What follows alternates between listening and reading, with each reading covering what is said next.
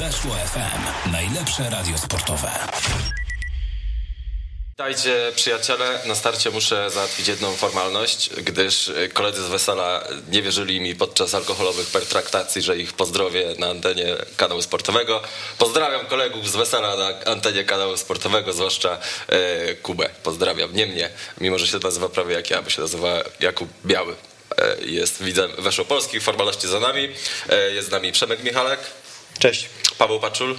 Dzień dobry. I Mateusz Okuszewski. Dobry. Ja tylko poproszę, żeby mnie tutaj e, nie było słychać na słuchawce, bo się czuję z tym e, dziwnie. Panowie, Paulo Sousa to jest fajny gość. To jest fajny gość, bo zrobił taką akcję, że wysłał do różnych piłkarzy chipsy i w jednych z tych, e, w jednej paczce było powołanie. I na przykład Przemysław Pocheta akurat dostał tą paczkę z e, powołaniem. To jest świetna sprawa. Bardzo miło, bardzo miło. To jest nagroda za pressing ze Szwecją. Może tak być. Myślę, że koniec końców trochę przesadzasz, że to jest takie losowe. Moim No zdaniem, musiałem was moim zdaniem to były trochę. dość niekontrowersyjne powołania tak same w Okej. sobie, bo trzeba się nauczyć jak na te powołania patrzeć, a nie należy patrzeć na te powołania pod takim względem, czy komuś dobrze idzie w klubie, czy komuś nie idzie dobrze w klubie. Paulo Souza nie wybiera 30 najlepszych polskich piłkarzy przy powołaniach, tylko wybiera 30 piłkarzy, którzy mu najbardziej pasują do taktyki. W większości to się pokrywa ze sobą, że najlepsi polscy piłkarze też najmocniej mu pasują do taktyki, ale w wielu przypadkach się nie pokrywa, aczkolwiek e, tutaj się też muszę uderzyć w pierś. Trudno jest podejść do tego właśnie w ten sposób, że e, no bo Generalnie są zawodnicy, których mi szkoda i są tacy, których e, wydaje mi się, że moglibyśmy zastąpić, nawet e, biorąc pod uwagę to, że oni mają pasować do systemu gry Paulo Souzy. Takim piłkarzem z pewnością jest Przemysław Płacheta. A, a czyli jeśli chodzi o brałeś. zawodników, których mi szkoda, no to jest z nim Sebastian Szymański. A to jakiś uraz podobno. Ale to jest nawet Mariusz Piekarski, który jest e, e, menedżerem e, Sebastiana Szymańskiego i podejrzewam, że są w stałym kontakcie. Powiedział, że być może o to chodziło, a nawet on nie wiedział, czy to jest jakiś poważny uraz, a chciałbym zwrócić uwagę na to, że na przykład Maciej Rybus został powołany, który jest kontuzjowany, pozostał powołany. Zresztą Przemysław Pacheta też bardzo długo był kontuzjowany i nawet jeszcze nie łapie się na ławkę z rezerwowych w Norwich. Zero minut ma. Tak naprawdę... Tyle, Piątek, tyle piątek. ma minut. Tak, trzeba, trzeba pamiętać, że jak wyglądało na przykład poprzednie zgrupowanie. Zostali powołani Piątek, został powołany Dawid Kownacki i nagle został odwołany Dawid Kownacki, po czym gdy został odwołany, zagrał w sparingu swojego klubu. No to, no to, to też pokazuje, Coś że nie grało, nie? Ja, bym tutaj, ja bym tutaj nie szukał właśnie w takiej wymówki, że to na pewno chodziło o zdrowie, bo no tak jak mówię, nawet Mariusz Piekarski nie wiedział, czy to jest jakiś poważny uraz. Nie dziwi to, że Szymański był powołany we wrześniu i to w pierwszej turze. No i teraz y, nie Może jest. limit, limit Szymańskiego w A kadrze. teraz nie jest powołany. Jeżeli chodzi o sprawy zdrowotne, to okej, to wszystko jasne, ale jeżeli nie, no to Paulo Souza trochę się miota, mam wrażenie. Może czasami właśnie ktoś mu tam podpowiada, odczuwa jakąś tam, może nie presję, ale nacisk, żeby może tego sprób- spróbować tamtego, a potem może sam dochodzi do wniosku, że jednak nie ma to sensu. No ale też można dyskutować, po co piątek znowu, skoro on jeszcze nie zagrał w Bundeslidze i nie jest pewne, czy w ogóle zagra przed kadrą, po co Reca, który 4 minuty na razie w Specji zagrał, no Zalewski też nie gra, Pucharz też nie gra. no Zalewski dostanie kwadrans znowu z San Marino i pewnie, pewnie o to chodzi, ale no Ale jakbyśmy mieli brać tylko piłkarzy, którzy grają, no to byśmy trochę z ekstraklasy jeszcze dowołać raczej, prawda? Czemu nie? Albo z jakichś lig takich egzotycznych. No tak, no tutaj jest pewien, pewien problem w reprezentacji. No przynajmniej u Adama Nawałki była taka żelazna zasada, że musisz grać w klubie, jeśli jesteś zawodnikiem defensywnym, żeby dostać powołanie. A, a widać też, że Paulo Sousa ma na to zupełnie inny pomysł. No i póki co, znaczy poprzednie zgrupowanie obroniło jego pomysł na, e, na tę kadrę. Zdobyliśmy 7 punktów, e, między innymi po naprawdę dobrym meczu z Anglią. Więc ja bym się jakoś strasznie nie czepiał. Mam wrażenie, że, że kogokolwiek nie powoła Paulo Sousa, czy jakikolwiek inny selekcjoner, to zawsze jest dyskusja, czemu ten, a nie tamten. A to są takie... No po to, po to jesteśmy, żeby sobie pogadać. No tak, tak, tak. tak. Znaczy No, generalnie po to oczywiście. istnieje reprezentacja Polski, żebyśmy mieli o czym No, porozmawiać. oczywiście, oczywiście, że I tak. Także jak dzisiaj, bo dużo jest takich tekstów, że a, to po- co w ogóle o tym rozmawiać i tak dalej. No właśnie po to istnieje. Nie mówię, nie mówię, że to jest jakiś, że to jest mój największy jakiś życiowy problem, że muszę o tym rozmawiać, bo absolutnie nie, fajnie się rozmawia o piłce, tylko że pewnie nie jest to najważniejsza rzecz, jeśli chodzi o reprezentację. No. Tak bym powiedział. Czy będzie, czy zawodnik 22 będzie taki, czy taki. No właśnie- Na przykład zawsze mnie frustruje, dobrze, że frustruje mnie dyskusja o Gikiewiczu w kadrze, no to jest kompletnie bezcelowe. No tak, to już jest nudne. No tyle dobrze właśnie, że rozmawiamy o zawodnikach, którzy prawdopodobnie albo by nie grali, albo wejdą z ławki z San Marino i, i tyle. No Souza teraz ma mecze takie, że powinien je wygrać. Mam nadzieję, e, że z tą Albanią zagramy trochę lepiej niż w pierwszym meczu i wynik też będzie się zgadzał. Jeżeli tak będzie, to e, temat tego, czy ktoś był powołany, czy nie, e, no umrze śmiercią naturalną. E, Tak, zostałem Bernardynem, tak, muszę to potwierdzić i ojcem Pio też zostałem. A parafia Więdrzejow jest pod wezwaniem ojca Pio, więc to nie jest y, y, przypadek. Panowie, mam pewien problem, jeśli chodzi o wybór dzbanów i jastrzębi, bo mam wrażenie, że w pierwszej kategorii, czyli dzbanów, moglibyśmy śmiało umieścić tylko bohaterów meczu Lech Wisła Kraków, a w, e, wśród jastrzębi tylko bohaterów meczu Ja właśnie Lech chciałem Poznań, zaproponować to, ale tylko w przypadku Jastrzębi, bo w przypadku dzbanów mamy mocnych, Barnowski, mocnych prawda? kandydatów w innych meczach, a w przypadku Jastrzębi trudno znaleźć piłkarza spoza Lecha, który doskoczyłby do poziomu piłkarzy z Lecha Poznań. Dokładnie, Tej no. czwórki mam na myśli Reboczo, chyba tak się czyta, czy? Nie, nie Mhm. wiem, Adrian Balua, Iszak i Amaral. Ta czwórka naprawdę czterech najlepszych piłkarzy w tej kolejce zagrało w barwach kolejorza i dlatego tak bym dzisiaj to rozegrał, że zrobiłbym taką taką wewnętrz, wewnętrzną walkę. Jeszcze gdzieś tam po głowie mi chodził Mariusz Złotek, żeby go uhonorować na zakończenie kariery, ale to nie był sędzia, którego bardzo mocno ceniłem, także trochę sentyment się tylko odezwał. Ja strasznie będę tęsknił za Mariuszem Złotkiem z jednego powodu. Moim zdaniem to był jeden z fajniejszych momentów w Ekstraklasie, kiedy Mariusz Złotek biegł do waru. I on tak zawsze powolutku, powolutku to trwało, trwało. Później wracał taki lekko Ale taki jak, jak taki długodystansowiec, który umiejętnie rozkłada akcenty. Trochę gra na czas. Kto wie, czy w ogóle War mu kariery nie przedłużył, bo być może gdyby nie War, to on by skończył już 2-3 lata Nie, temu. nie, to bo- trochę było inaczej, bo był limit górny e, lat dla sędziów i specjalnie dla Mariusza Złotka e, zniesiono ten limit, że dopóki, bo on wynosił tam, nie wiem, 48 albo 50 lat, coś takiego. I potem nawet czytałem taki artykuł Zbigniewa Przesmyckiego, bo nie wiem, czy wiecie, jest e, magazyn o sędziowaniu wydawany, taki O, e, przez PZPN. na 100 egzemplarzy, tak? Online, e, online. Nie, nie wiem, czy to jest jakiś taki cykliczny, czy, czy, czy raz na jakiś czas. I tam naprawdę jest to napakowane i tam Zbigniew Przesmycki napisał taki felieton o tym, że to są ogólnoświatowe trendy, żeby teraz przedłużać karierę sędziów, że oni sędziują zdecydowanie dłużej niż wcześniej i też tak w Polsce postanowiono, że do momentu, kiedy będą zdawane, że albo kiedy arbiter sam zrezygnuje, albo kiedy już nie będzie zdawał testów sprawnościowych. O, to ciekawe. No dobra, ja, ja jestem za tym, żeby zrobić e, Jastrzębiami, uczynić ich tylko piłkarzy Lecha. Ja też. Ja też. Czy e, przywołując do jednego z klasyków polskiej piłki nożnej e, Tomasza Wróbla, czy to był gangbang? To, co się wydarzyło w piątek? No, tak jak y, gdzieś tam powiedziałem, czułem, że Lech wygra, y, natomiast nie spodziewałem się, że aż tak wysoko i no, super się to oglądało, fajnie wyglądali ci piłkarze, o których e, wspomniał Roki, ale też chociażby Karlström. W ogóle się zdziwiłem, że tacy piłkarze jak Karlström, Iszak i jeszcze jeden, e, pier, Amaral. pierwsi, Amaral, pierwszy raz u nas w Kozakach są. E, Nawet To to się- myślałem, czy się nie to pomyliłem.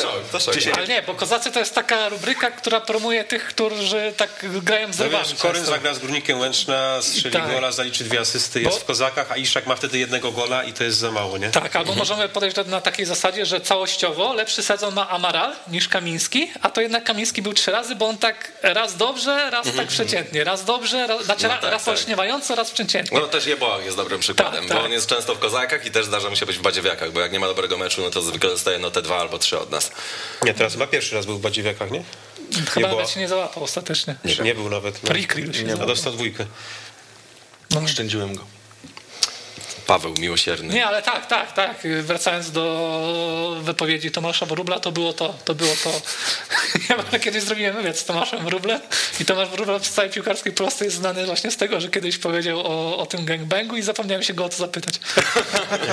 Świetnie przygotowany dziennikarz do zawodu. Tak, a nie, okazał się tak, tak, tak, tak, tak szerokie horyzonty, że nawet nie, o tym nie pomyślałem. Tak, pierwsze dwie minuty jeszcze dawały nadzieję kibicom Wisły, bo wtedy Szkwa- Szkwarka oddał ten strzał, który poszedł w dym, nikt nie widział. Tak, bo ra- race było, nie było widać, jak ta Wisła I- może być tworzona, nie? Wtedy mogło się wydawać, że Wisła mądrze zaczęła, odważnie, ale może ta przerwa też ją potem wytrąciła z rytmu, ale od tamtego momentu już potem nie było tematu. Nie no, jeśli Wisła tak łatwo wytrącić z rytmu, teraz wszyscy kibice klubów, z którymi Wisła będzie grała, pojechali do sklepu kupić racen. Dobry motyw, dobry motyw, stosujcie go. A w ogóle mam wrażenie, że Wisła to jest najbardziej nierówna drużyna w tej lidze na ten moment, bo Wisła jest w stanie zagrać naprawdę genialny mecz, tak drużynowo i w zasadzie są takie mecze, kiedy każdy piłkarz z Wisły pokazuje się na plus, a są też takie mecze jak z Lechem Poznań. I, I ciężko tutaj znaleźć ten złoty środek i do końca nie wiadomo, o co ta Wisła będzie grała, bo widać, że potencjał jest duży, bardzo duży na tej Trzeba drużynie. czasu, dużo nowych piłkarzy przyszło do, do Wisły. Widać, że trener e, szuka jakiegoś, e, jeszcze na paru pozycjach, chociażby na, na lewym skrzydle i myślę, że Wisła, można już powiedzieć, o co będzie grała, że będzie grała o miejsce tak e, pod tą czwórką, która moim zdaniem od- będzie odstawać no, ostatecznie, czyli Pogoń, Raków, Legia, Lech. W klubie chyba określono cel jako 80, jeśli się nie mylę. No to bardzo bezpiecznie, bez- bardzo bardzo, bardzo bezpiecznie, bezpiecznie. bardzo Ale też dobrze, też dobrze, no bo jak robisz taką rewolucję, to nie ma sensu teraz od razu iść z szabelką, nie? No, tym bardziej, że Wisła w, w ostatnich latach miała tylko jeden taki sezon, kiedy tam udało się w miarę przyzwoity wynik osiągnąć, a poza tym to e, ostatnio rzeczywistością Białej Gwiazdy była walka o utrzymanie. No to na, To chyba za smudy jeszcze. Jest ten sezon, o którym mówisz. no jeszcze chyba jeden był taki.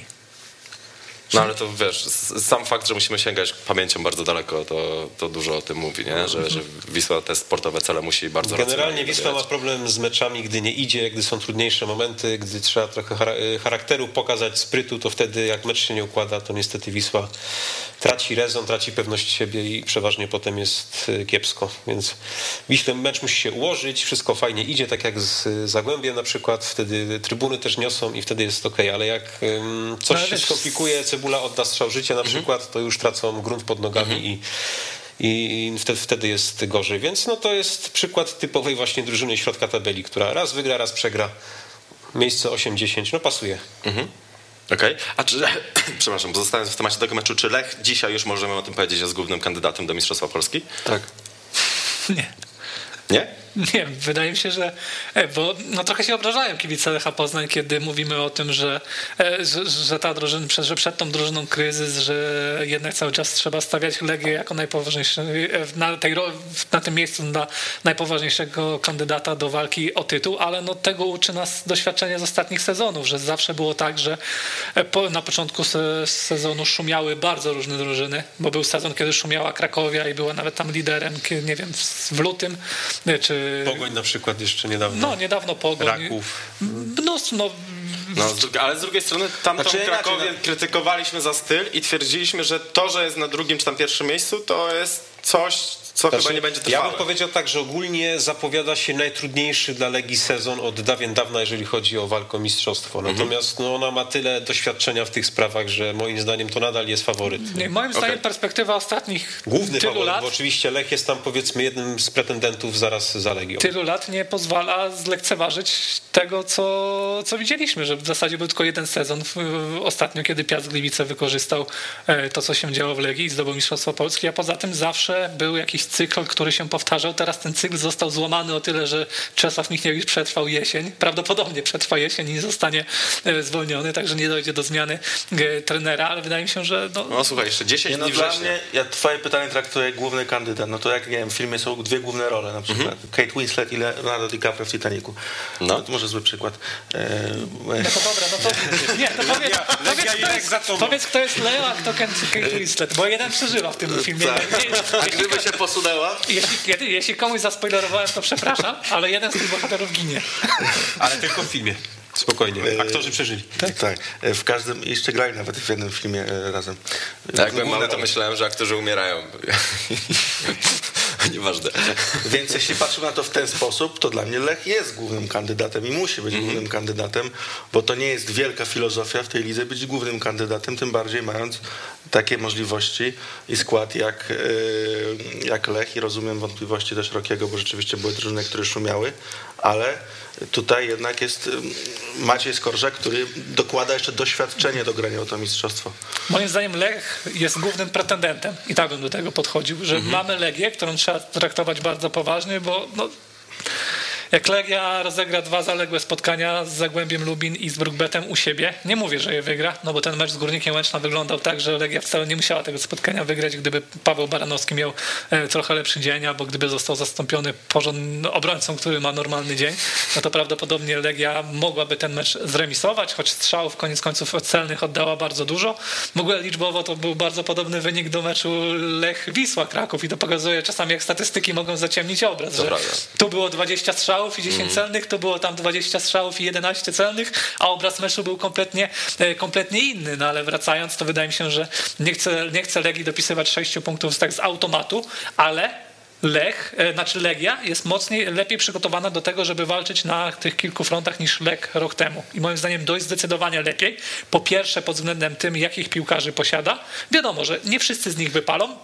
Przy wielu jeszcze stoją z dugie, duże znaki zapytania i prawdopodobnie nie wszyscy wypalą, ale i tak to nie jest wychodzenie, to nie jest podejście Lecha, który no na czterech środkowych obrońców miał jednego, który się cały czas leczy, dwóch słabych, Dejewskiego i Stanomarkowicza i, jed, i, i Satkę, tak? To nie jest Lech, który mając do wstawienia tam dwa miejsca w środku pola ma trzech piłkarzy, w tym Karlu Muchara, tak?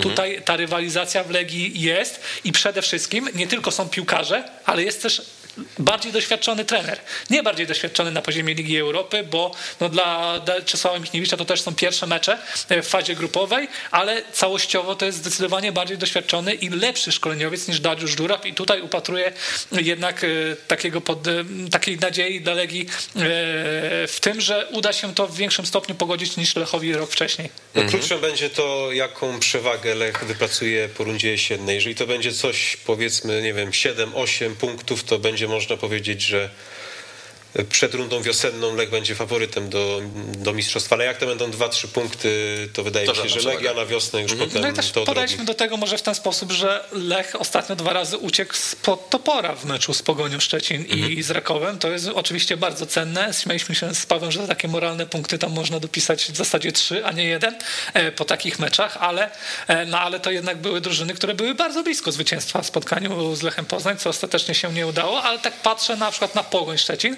Pogoń jakby jakby dołożyła troszeczkę takiego wyrachowania, które cechowało tę drużynę w poprzednim sezonie, to dzisiaj miałaby 6 punktów więcej i miałaby i byłaby liderem ekstraklasy tak naprawdę, także też bym podchodził do tego na No spokojnie. właśnie problem Pogoni polega na tym, że ona chyba cały czas chce być taka wyrachowana, tylko teraz już nie potrafi. Bo jakby jeszcze mm, zmieniała styl gry, chciała grać bardziej odważnie, szukała non-stop drugiego, trzeciego gola, to moglibyśmy mówić, że to jest coś za coś, ale Pogoń mniej więcej gra tak samo, jeżeli chodzi o styl, natomiast po prostu ma gorsze wyniki, więc No tutaj... cztery, cztery mecze, kiedy wychodzili na 1 do 0 No, i kończył się 1, straconych 1 do punktów. 1, no to... w I zawsze, I zawsze albo, albo, wygrania. albo w dziesiątkę Tak, e, przeciwnik, tak, albo, tak. albo gdzieś tam mm, bramka samobójcza, w zasadzie Krakowie nie strzeliła tej bramki, tylko strzeliła ją Pogoń. No tylko ten mecz z, z Radomiakiem wyglądał tak, że Radomiak naprawdę chciał Mhm. wyrównać i strzelił bardzo piękną bramkę.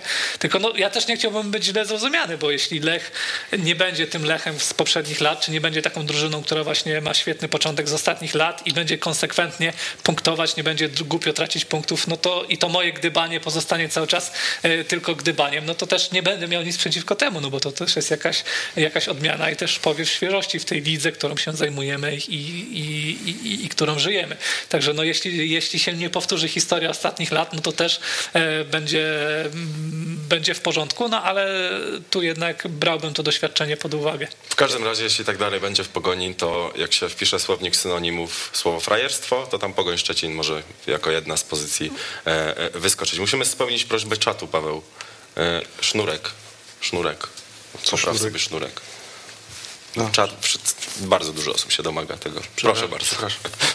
Wszystko dla nas, wszystko, wszystko ogarnięte. Dobra, wybierzmy sobie dzbana. Paweł Baranowski, no myślę, że z automatu taka kandydatura. Nie wiem, jak podejść do tematu Wisły Kraków. Szota. Szota na pewno. Jak, ale czy nie będzie on wskazany wtedy jako taki winny? Bo tam Ale winnych jest co? cała masa, Dobra, nie? Mhm. ale on zawalił w zasadzie dwa gole plus karny, więc y, No to jest top 3 najgorsze. jest reprezentantem tej porażki, można powiedzieć, Mhm. twarzą tej porażki. Ja bym się przy Pawle Kieszku też zatrzymał, bo naprawdę ta pierwsza bramka to...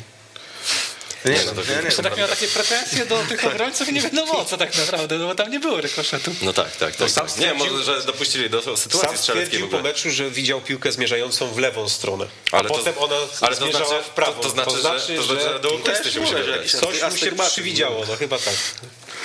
Panie ale- Pawle, okulista Chociaż ja bym jeszcze Mateusza Żyrę rozważył, bo ten jego powrót przy trzecim golu z Rakowem plus e, zachowanie przy drugim to też jest mocna kandydatura, bo Kieszek mimo wszystko zawalił jednego gola bardzo mocno, a Żyro dwa. Do spółki z matrasem, to nie wiem, może duet też jakiś możemy dać.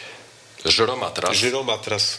No jest to mocny kandydat, mo- mocna kandydatura. Ja się zastanawiałem jeszcze nad Bartoszem Kwietniem, trzeba powiedzieć. Ja zastanawiałem. kluczowe Ja się zastanawiałem nad... y, Ale no jest naszym gościem.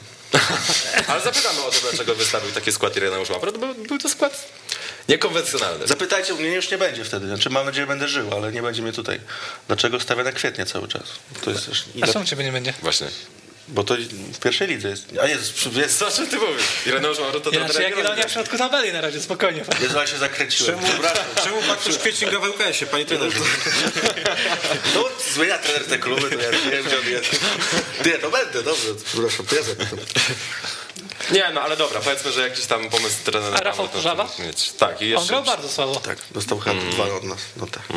Tak, No i ten- popatrzyłem sobie na pojedynki i na te wszystkie pozostałe statystyki, które mm, są wyszczególnione w Instacie i to naprawdę na podstawie tych liczb był bardzo, bardzo zły, zły występ, a jeszcze trzeba dołożyć do tego e, no jeszcze trzeba dołożyć do tego tę bramkę samobójczą. To prawda. W ogóle brakuje mu trochę liczb. No właśnie, poza tym golem z Górnikiem Zabrze, to on chyba ani gola, ani as- asysty już, już potem nie miał. Więc jest- on czasem te sytuacje kreuje. Jak tak patrzę sobie nawet na, na Michała Kucharczyka, napędza. który no gdzieś nawet Ale w tym meczu jakieś nie takie dogranie piętą do Stolarskiego, co mogło dać asystę, tu strzał, tu jakiś centrostrzał, który uderzył w A poprzeczkę. fałszem, co on on wymyślił, to... No, nie, tam to, no, no cały czas widać takie parcie na konkrety, a, Mhm. a Kurzawa no nie jest już tym Kurzawą z Górnika Zabrze, któremu to jakoś samoistnie przychodziło, że te dośrodkowania lądowały tam, gdzie powinny No. On lądować. goli zawsze mało strzelał, ale asyst miał kilkanaście w Górniku, a teraz, teraz nic w Pogoni. Dobra, czyli mamy dwa miejsca i cztery kandydatury. Kieszek, Kurzawa, Żyro z Matrasem i Bartosz Kwiecień. Ja jestem za Kieszkiem i Kurzawą. Ja za Kurzawą, za Kieszkiem nie. Ja za Kwietniem i Żyro Matras. Jak Kieszek Kurzawa. Ciężko policzyć każde Dobra, swoje. dajcie. Czyli tak, Każdy Kurzawa swoje. jest, Kurzawa jest, bo naj, najczęściej był wymieniany. I teraz trzeciego, czwartego. Ja Kieszek. Ty? też Kieszek. E, Żyro Matras mówisz. Kwiecień. Albo, czy Kwiecień, tak? Kwiecień. Ty? Kieszek. Kwiecień. E, czy, czyli mam dwa do dwóch. Dwa kwietnie, Jezus. dwa kwietnie. Jezus, no, i, no, wrześniu. no i tak to No to zróbmy taką walkę 2 na 2. To prze, byśmy przegrali. No to może, no to poddajecie się bez walki, wpisuj kwietnie. Wiecie co? Ja znalazłem sobie jeden argument przeciwko mnie, ale skoro już jest jedna osoba z Wisły Kraków, to może odpuśćmy im. I dajmy to kwietnia, żeby było pokojowo. Jeszcze nie podlizuj. Wyślakom. No muszę jakoś po, wy, wybrnąć z tego, no bo jak tu zaczniemy Był dyskutować, na to, stadionie i wrócił odmieniony. to prawda. I wpuścili mnie na stadion i Poczęstowali go cateringiem i już Kuba, czy w tych korytarzach kryje się jakaś historia, o której chciałbyś nam opowiedzieć?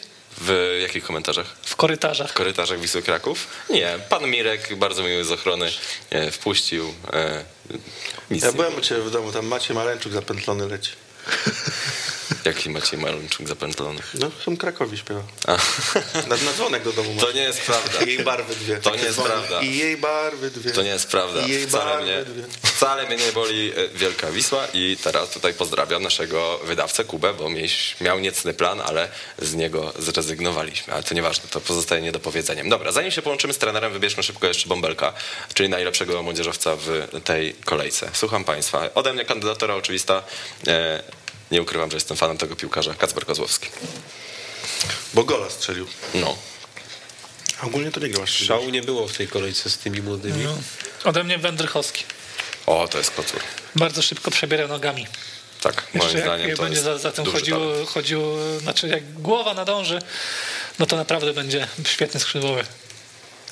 To prawda. Zgadzam się w 100% z tym, co Tak jak powiedziałeś. Fornalczyk był i ludzie się nim zachwycili po tym meczu z Wisłą Mhm. Kraków, to wydaje mi się, że Wędrychowski miał trochę trudniej, bo on miał taki błysk i zerwał później więzadła i na długi czas straciliśmy go z radarów, a to na pewno nie jest piłkarz, którym się powinniśmy zachwycać mniej. No i dwa mecze zagrał w Górniku Łęczna i dwa razy go nominowaliśmy do jedenastki kolejki weszopolskich. To też mówi samo za siebie, nie? A Bo jak pierwszy jesteś mecz w- jeszcze z ławki, więc Tak, bardziej. jak jesteś w Górniku Łęczna, jesteś dwa razy nominowany, no to sorry. To, to jest trochę trudniej z Górnika Łęczna niż, nie wiem, z Lecha Poznań, powiedzmy. Czyli co, mamy dwóch na razie. Mamy tak? dwóch, Kozłowski To i może jeszcze. Poręba za tę asystę do Zaicia. Ogólnie wydaje mi się, że on się trochę rozkręcił na powrót, bo już był taki czas, że on nawet na ławce siedział i mogło się wydawać, że e, typowy zawodnik, który fajnie zaczął, a potem gdzieś tam strzarzał, ale być może jednak będzie go stać na to, żeby grać nawet w lepszej lidze, bo tam te Włochy czasem się przewijają w Ja sobie kontekście. wypisałem młodych, których możemy za cokolwiek pochwalić w tej kolejce, no to zostaje jeszcze Żukowski,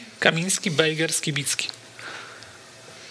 Mi się podobała odwaga Skibickiego, bo chyba cztery razy spróbował z dystansu i teraz konkretnie. Dobrze. Więc może on. Dobra zmiana. Kastrati słabo zagrał w pierwszym składzie. Mm, Dużo sobie obiecywałem po jego takim występie. I teraz zaczynam zastanawiać, czy on będzie dobry do pierwszego składu Legii, kiedy Legia będzie grała trójką obrońców, a on będzie miał grać jako wahadłowy. Czy to jednak nie do końca? Nie potrafię odpowiedzieć na to pytanie. Ale no tak. No, Bo wydaje mi się, że on nie? ma trochę inne atuty Tak, i tak, w tak. tak, na, na przestrzeni meczu, kiedy Legia będzie zmieniała swoje ustawienie, i- no to on będzie bardziej przydatny niż wyjściowym ustawieniem, o ile nie dojdzie do jego zmiany, bo to Czesław Michniewicz też zapowiada, że e, trochę ta kadra jest nieadekwatna do tego, jak Legia do tej pory grała, że on chciałby wprowadzić inne ustawienie, które bardziej by odpowiadało temu, co ma do dyspozycji w szatni, czy tym piłkarzom, których ma do dyspozycji w szatni. No ale generalnie te pierwsze jego tygodnie w Warszawie strasznie obiecujące. Mam wrażenie. No, no mecz ze Spartakiem. No właśnie, ja bardzo nie? lubię takich skrzydłowych, któ- Konkrety daje. których nam brakuje, bo Tak. on jest taki, że idzie na tego obrońcę i się nie za bardzo zastanawia. I wydaje mi się, że na tym polega robota skrzydłowego w dużej Ale, mierze. ale zastanawia się, kiedy już ma y, dograć wrzutkę, bo No tak, on tak. nie, nie pałuje. W sensie nie, nie unika poni- pojedynków, o Tak, to mi tak, tak, chodzi. tak, tak, tak, no. Bo często skrzydłowi unikają pojedynków, e, chyba nie wiem, ze strachu przed tym, że ta statystyka driblingów zostanie e, będzie wyglądała bardzo źle. Ojej, to w ogóle patrzenie w statystyki przez piłkarzy to jest szeroki temat. Pamiętam, że jeden z pomocników y, ekstraklasy y, mówił mi, że swego czasu bardzo śledził te statystyki. Śledził między innymi statystykę celnych podań i chciał mieć jak, jak najwięcej celnych podań. I jakby zauważył, że on zaczął przez to, tak sobie to wkręcił w głowie, że zaczął wybierać najbezpieczniejsze Tak, tak, opcje, tak. żeby nie zaliczyć złego podania, żeby nie, nie Właśnie miał gorsze to, procenta, nie? ludzie czasami się zachłys, yy, patrzą bardzo mocno na Instat Index i często jest tak, że on na przykład promuje defensywnych pomocników, którzy grają właśnie w ten sposób. Oczywiście, no. I u nich ten Instat Index wychodzi wysoko. No to właśnie był defensywny pomocnik. E, Za chwilę będziemy dzwonić, możemy już w zasadzie to zrobić, a zanim, no to jeszcze o najładniejszych bramkach w tej kolejce. Nie było ich zbyt dużo. No, Leandro. Leandro oczywiście. Potrafi uderzyć. E, Mi się podobała akcja Jimeneza. Na to, na jakim luziku on to wszystko sobie powykończył. I on dał za panenkę i szaka. Tak, też, też, też, też to było. Miał też trochę szczęścia Jimenez, pamiętajmy w tej akcji. No trochę miał, ale... No bo uderzał i dlatego nie było asysty Nowaka. Podobno nie uderzał. Znaczy, nie wiem czy uderzał, ale piłka się... Co doliczyłem Nowakowi za asystę, bo doszedłem do wniosku, że jednak próbował przejść. Kurczę, ten Ale, ale odbyła się ta piłka Jeszcze ten bramkarza. pasuje, Tak, tak, bo tak, jakby tak. nie było, przeszedł dwóch zawodników i Mhm. wykończył akcję. No w jego przypadku to jest naprawdę coś, bo to jest zawodnik, który słynie z tego, że mm, ma problemy ze skutecznością, więc tutaj no, można O go czym nagrodzić. Wdowiak ze Stalą. Tak, też o tym myślałem. Jeszcze Zajc może ładnie przymierzył. No też było to trudne wykończenie, ale ja bym był za Wdowiakiem. Może Muci, bo to tam też było mało miejsca, bardzo przychomnie się zachował. I ładna akcja. to no, właśnie- Bardziej muci. Czyli tak, Leandro Pewniak i A, Jimenez? Hime... Znaczy, Dobra, no to Jimeneza możemy wyrzucić, Tak, bo sobie Muci chyba jak ładniejsza akcja. porównamy Muciego z Jimenezem, Tak, to to, Muci mimo wszystko Muci. Muci i Iszak za Wdowiak. panenkę i wdowiak. Tak na tym za, zakończmy tę dyskusję. Wrzucamy y, ankietę na kanał, na Twitter kanału sportowego i was zapraszamy oczywiście do brania udziału. A teraz już mamy naszego gościa. Ireneusz Mamro, trener Jagiellonii Białystok jest znamy. Dobry, dobry wieczór panie trenerze. Dobry wieczór. Panie trenerze, czy ja sobie mogę pozwolić na początku na pewną złośliwość? Nie, nie, wiem skąd się do mnie dozwonił, także jestem przygotowany. Panie trenerze, bo y, pan trener powiedział, jak rozmawialiśmy, że nie dzwonimy wtedy, kiedy jest dobrze ostatnio, a tylko wtedy, kiedy jest źle.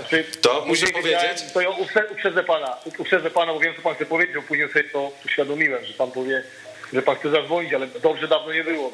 Więc, takie No właśnie, było, no właśnie. I chciałem, chciałem powiedzieć, że jakbyśmy mieli rozmawiać wtedy, kiedy było dobrze, to byśmy za bardzo w ostatnim czasie nie porozmawiali. I chcemy zapytać pana, no jaki pan ma na to pogląd? Dlaczego Jagiellonia tak, tak źle wystartowała? Bo chyba trzeba tak to powiedzieć, że, że to jest y, słaby start. Znaczy wystartowała dobrze, natomiast po tym starcie później, później zaczęliśmy gorzej punktować i, tak to wygląda. No, najprościej, no, na 11 bramek straciliśmy 6 po, po podstawie fragmentach gry. No, to jest dzisiaj na, na, największy nasz problem i, i, z tym sobie musimy poradzić. Gdybyśmy te bramki odjęli, to, to, to pewnie byśmy inaczej rozmawiali, ale, ale faktami się nie da dyskutować.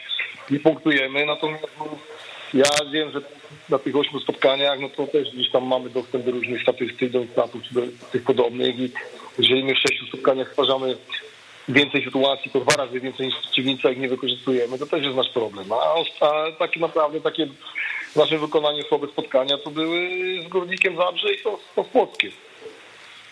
A czy y, jeśli chodzi o tę defensywę i, i bronienie przy stałych fragmentach gry, pan bierze winę tutaj na siebie, że pan jeszcze nie zdążył y, wprowadzić odpowiednich schematów przy bronieniu, czy, czy raczej zrzuca pan winę na piłkarzy za ich błędy indywidualne? No bo trzeba powiedzieć, że personalnie ta obrona wygląda całkiem sensownie. Nie, trochę inaczej powiedział. My- się tak składa, że, że w każdym meczu jakby gdzieś krycie gubił yy, inny zawodnik. Na pewno były mecze, kiedy kryliśmy, było więcej zawodników w strefie, były mecze, kiedy kryliśmy bardziej indywidualnie, szukaliśmy różnych rozwiązań. Yy, no i jak widać gdzieś tam nie do końca to przynosi takie efekty, jakbyś powinno. No to jest, stały fragment to jest złomek sekundy i to jest determinacja, to też jest koncentracja i, i to powoduje o tym, czy tracisz bramki, czy nie. No to za, za odpowiada za to cały zespół i cały sztab, aczkolwiek no, czasami ciężko też zareagować, kiedy, kiedy, kiedy, kiedy ktoś yy, nie wiem, nie skoczy do głowy, bo to inna sytuacja, kiedy przegrasz ten pojedynek, przeciwnik jest lepszy, a inna, kiedy kiedy, kiedy, kiedy, kiedy no, w bardzo łatwy sposób daje się ograć. To na pewno na pewno jest nasz mankament i mm, proszę mi uwierzyć, że sporo czasu poświęcamy na to w treningach, aż sami się zastanawiam, czy nie za dużo, i, bo, bo, bo, bo, bo to jest jeden z elementów, słuchaj, tylko treningu, a, a gdzieś te bramki dalej, dalej trenują. Trenerze, a skąd u, u trenera taka sympatia do umiejętności Bartosza Kwietnia? Bo mam wrażenie, że gdyby założył pan fanklub e, takich sympatyków jego umie- umiejętności, no to byłby to mały fanklub, może nawet by pan sam siedział na tych obradach. No, może to lekka złośliwość, ale muszę przyjąć na klatę i trener ma to do, trener ma tak, że jak wystawi zawodnika, który popełni błąd, no to to później wiadomo, ja za to ponoszę odpowiedzialność, bo ja dostaję na. To też są treningi, też są rzeczy, które, które, które widzimy i myślę, że to trochę łatkę chłopakowi przypięto taką którą mu się nie do końca należy. No Jego problemem jest to, że, że nieraz za dużo chce zrobić na boisku niż, niż może.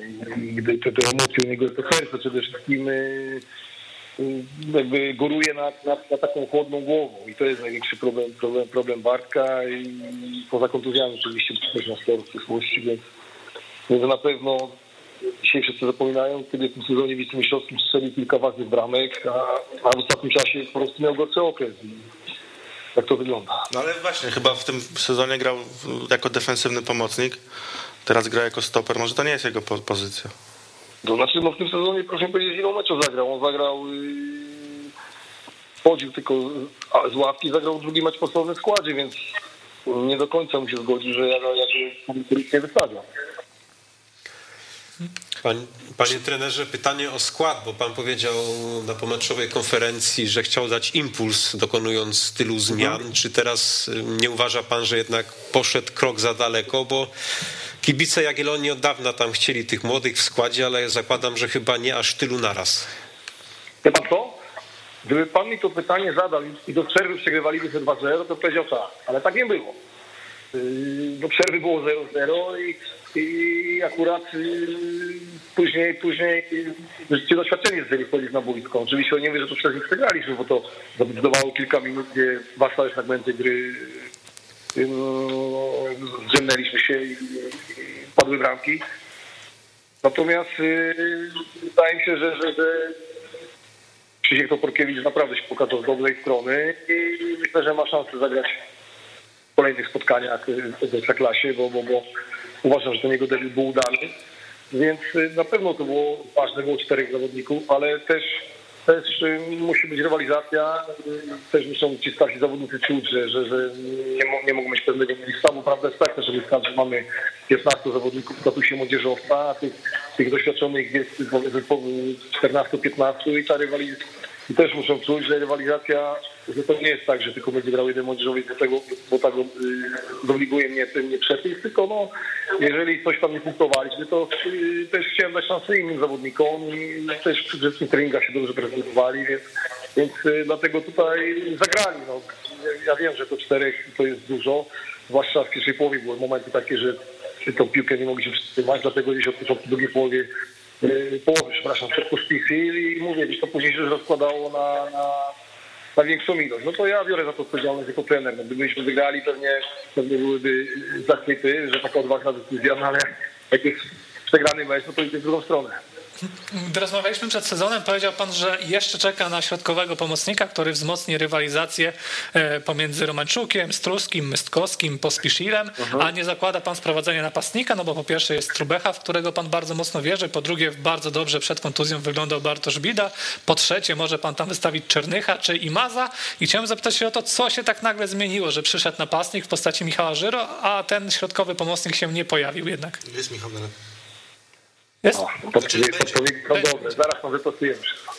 To znaczy, jeśli chodzi o... No, Bida w pierwszym sparingu poważna kontuzja. No, I tak chłopak dosyć, dosyć szybko do siebie doszedł, więc, więc to jakby jeden z elementów. Yy, I ma jednak gdzieś tam wolę grać, żeby grał niżej, na bardziej jako, jako, jako dziesiątka i, i na pewno też nie mogę powiedzieć, że no, że byliśmy skuteczni jako, jako, jako napastnicy. Pojawiła się gdzieś tam propozycja, że możemy pozyskać Michała i na dobrych warunkach tutaj dla nas też, może nie chcę tam szczegóły wchodzić, ale przede wszystkim jakby kierowałem się y, tym, jakim on jest zawodnikiem. Pojawiła się taka propozycja i skorzystaliśmy z niej, więc ja tutaj nie, nie, nie widzę jak po prostu w piłce wiadomo, że czasami można coś powiedzieć i później życie trochę to weryfikuje. Natomiast jeśli chodzi o pomocnika, no to tak jak panowie pewnie już dobrze wiedzą, no, trenuje z nami Michał Nalepa już dłuższy czas niż dwa tygodnie. Natomiast y, myślę, że do końca tego tygodnia y, jest szansa, że ta sprawa się wyjaśni. Oczywiście wierzę, że optymistycznie dla nas. A nie martwi pana początek Michała Żyry? No bo on w obu meczach był w zasadzie najsłabszym piłkarzem Jagiellonii. Martwią mnie niewykorzystane sytuacje jego yy, ze Stalą Mielec, bo gdyby wykorzystał jedną z nich, na pewno miałby dużo lepsze wejście do, do drużyny i też wiem, jak w Białymstoku jest, jeśli chodzi o napastnika, kibice mają bardzo duże wymagania i, i za chwilę będzie musiał z większą presją. Zawodnik jest doświadczony i musi sobie z tym poradzić. No ale pan tak mówi, gdyby strzelił, gdybyście wygrali. No problem jest taki, że on nie strzelił, a wy nie wygrywacie. Poza tym no to chyba naturalne, że w Białymstoku kibice mają wymagania, kurczę. No ta Jagiellonia była takim klubem, który doskakuje do czołówki, a w ostatnich y, latach w sumie stała się średniakiem. Już nie wiem, na które pytanie odpowiadasz, bo, bo trzy, trzy z rzędu zostały zadane, więc, więc proszę wiedzieć, do czego mam się odnieść. To do Michała Żylo może najpierw. To znaczy? To już było. To znaczy, bo, ja, bo, bo mam takie wrażenie, że pan często użyła takiego, takie odbija piłeczkę, że no gdybyśmy wygrali... No, chyba, wie pan, no, pan, ma tą, pan, pan ma tą przewagę, że pan jak się pomyli, coś złą ocenę poda, to nie musi się pan z niej za tydzień tłumaczyć, jak to będzie błąd. Ja, ja muszę. Tym się różnimy, tym się nasza praca różni. No, pan może oceniać po fakcie, y, pan się pomyli w ocenie, nic tego nie jest. No, ja nie mówię gdyby, bardzo rzadko używam tego słowa. Po prostu miał dwie sytuacje i Michał gra dopiero dwóch spotkań z nami. Przyszedł do nowej drużyny, też potrzebuje trochę zrozumienia z kolegami i to, to, nie jest takie proste. No, co mam pan powiedzieć? Miał dwie sytuacje, nie wykorzystał i co ja mogę więcej dodać? Jasne, to, to, to może ja zapytam inaczej. Patrząc tylko na suchą kadrę, którą pan dysponuje, na które miejsce potencjał ma Jagiellonia Białystok? Wie pan, dzisiaj ten temat był poruszany bardzo mocno gdzieś na konferencji, bo też tam dziennikarze mają swoje zdanie, że, to jest gdzieś w tym momencie oczekiwania, jakby Białymstoku są yy, yy, nie do końca adekwatne względem, względem tej kadry. Ja nie chcę tego odnosić. Poczekajmy, bo mówię już, yy, nie chcę też podawać jakichś przykładów takich, bo że zwariowałem, ale dwa lata temu Gliwice po, nie pamiętam po ilu kolejkach, bo, bo musiałem to sprawdzić, był nie wiem, na ostatnim miejscu w tabeli, a skończył mistrzostwem Polski. Ja nie mówię, że, że, że, że, my będziemy mistrzami Polski. Nie o to mi chodzi. Tylko, tylko na dzisiaj w tabeli są małe różnice. Okej, mamy teraz gorszy okres, ale na jakieś podsumowanie, no to jeszcze przyjdzie czas. Czyli jakby wnioskuję z pana słów, że apeluje pan o to, żeby dać po prostu czas, żeby rozwinąć ten projekt i, i oceniać y, no już trochę później, nie, nie po ośmiu kolejkach. Znaczy może nie chodzi o czas, ale żeby właśnie trochę później oceniać, bo ostatnio było sporo zmiany trenerów tutaj w Jagiellonii i, i też i, zawsze zawodnicy za chwilę coś tam czegoś innego do innego pomysłu, czy do innego treningu fizycznego, czy do innej taktyki. Yy, Na wszystko gdzieś tam cały czas no, trochę, troszeczkę zmian było. Ja, ja wiem dzisiaj, gdzie są problemy w tym zespole, nie chcę o nich głośno mówić, jeśli chodzi o aspekty sportowe, nic mam, nie mam co innego na myśli. I bardziej mam tu na myśli czas tej pracy treningowej, ale to jest czas, żeby jeszcze, nie wiem, jedno okienko, drugie, żeby, żeby coś, coś tam e, nowego, nowego impulsu dostarczyć drużynie. Czasami jedna, dwie, dwie, dwie, dwie, jedno, dwa ogniwa powodują, że zespół idzie mocno w górę i wierzę, że tak będzie tutaj. Panie trenerze, a Prikryl na lewym wahadle to była konieczność, czy też dalsze próby? Bo on już na prawym wahadle się trochę męczył, a tym bardziej no teraz No, to, to teraz no, zu- zupełnie nie zgadzam się z opinią, że Cypy się męczy na prawym wahadle. Wreszcie to jest porządna pozycja dla niego i mówią to liczby i bramki, ma asysty.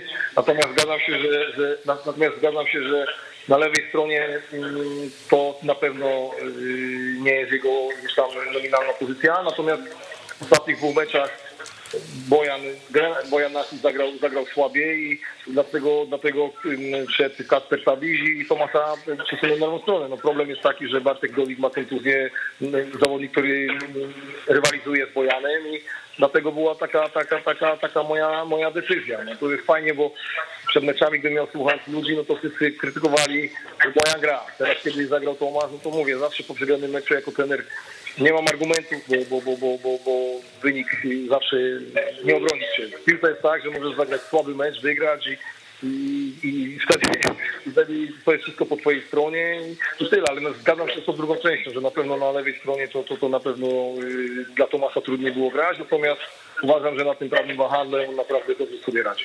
Jasne, no my jak doskonale rozumiemy pana perspektywy, nam jest łatwiej, możemy się mądrzyć, to, to jest oczywiste. Może ostatnie pytanie, chyba że to jeszcze ktoś z, z kolegów będzie miał. Chciałem zapytać o Ksawiera Dziekońskiego. Czy jego przerosła ekstraklasa?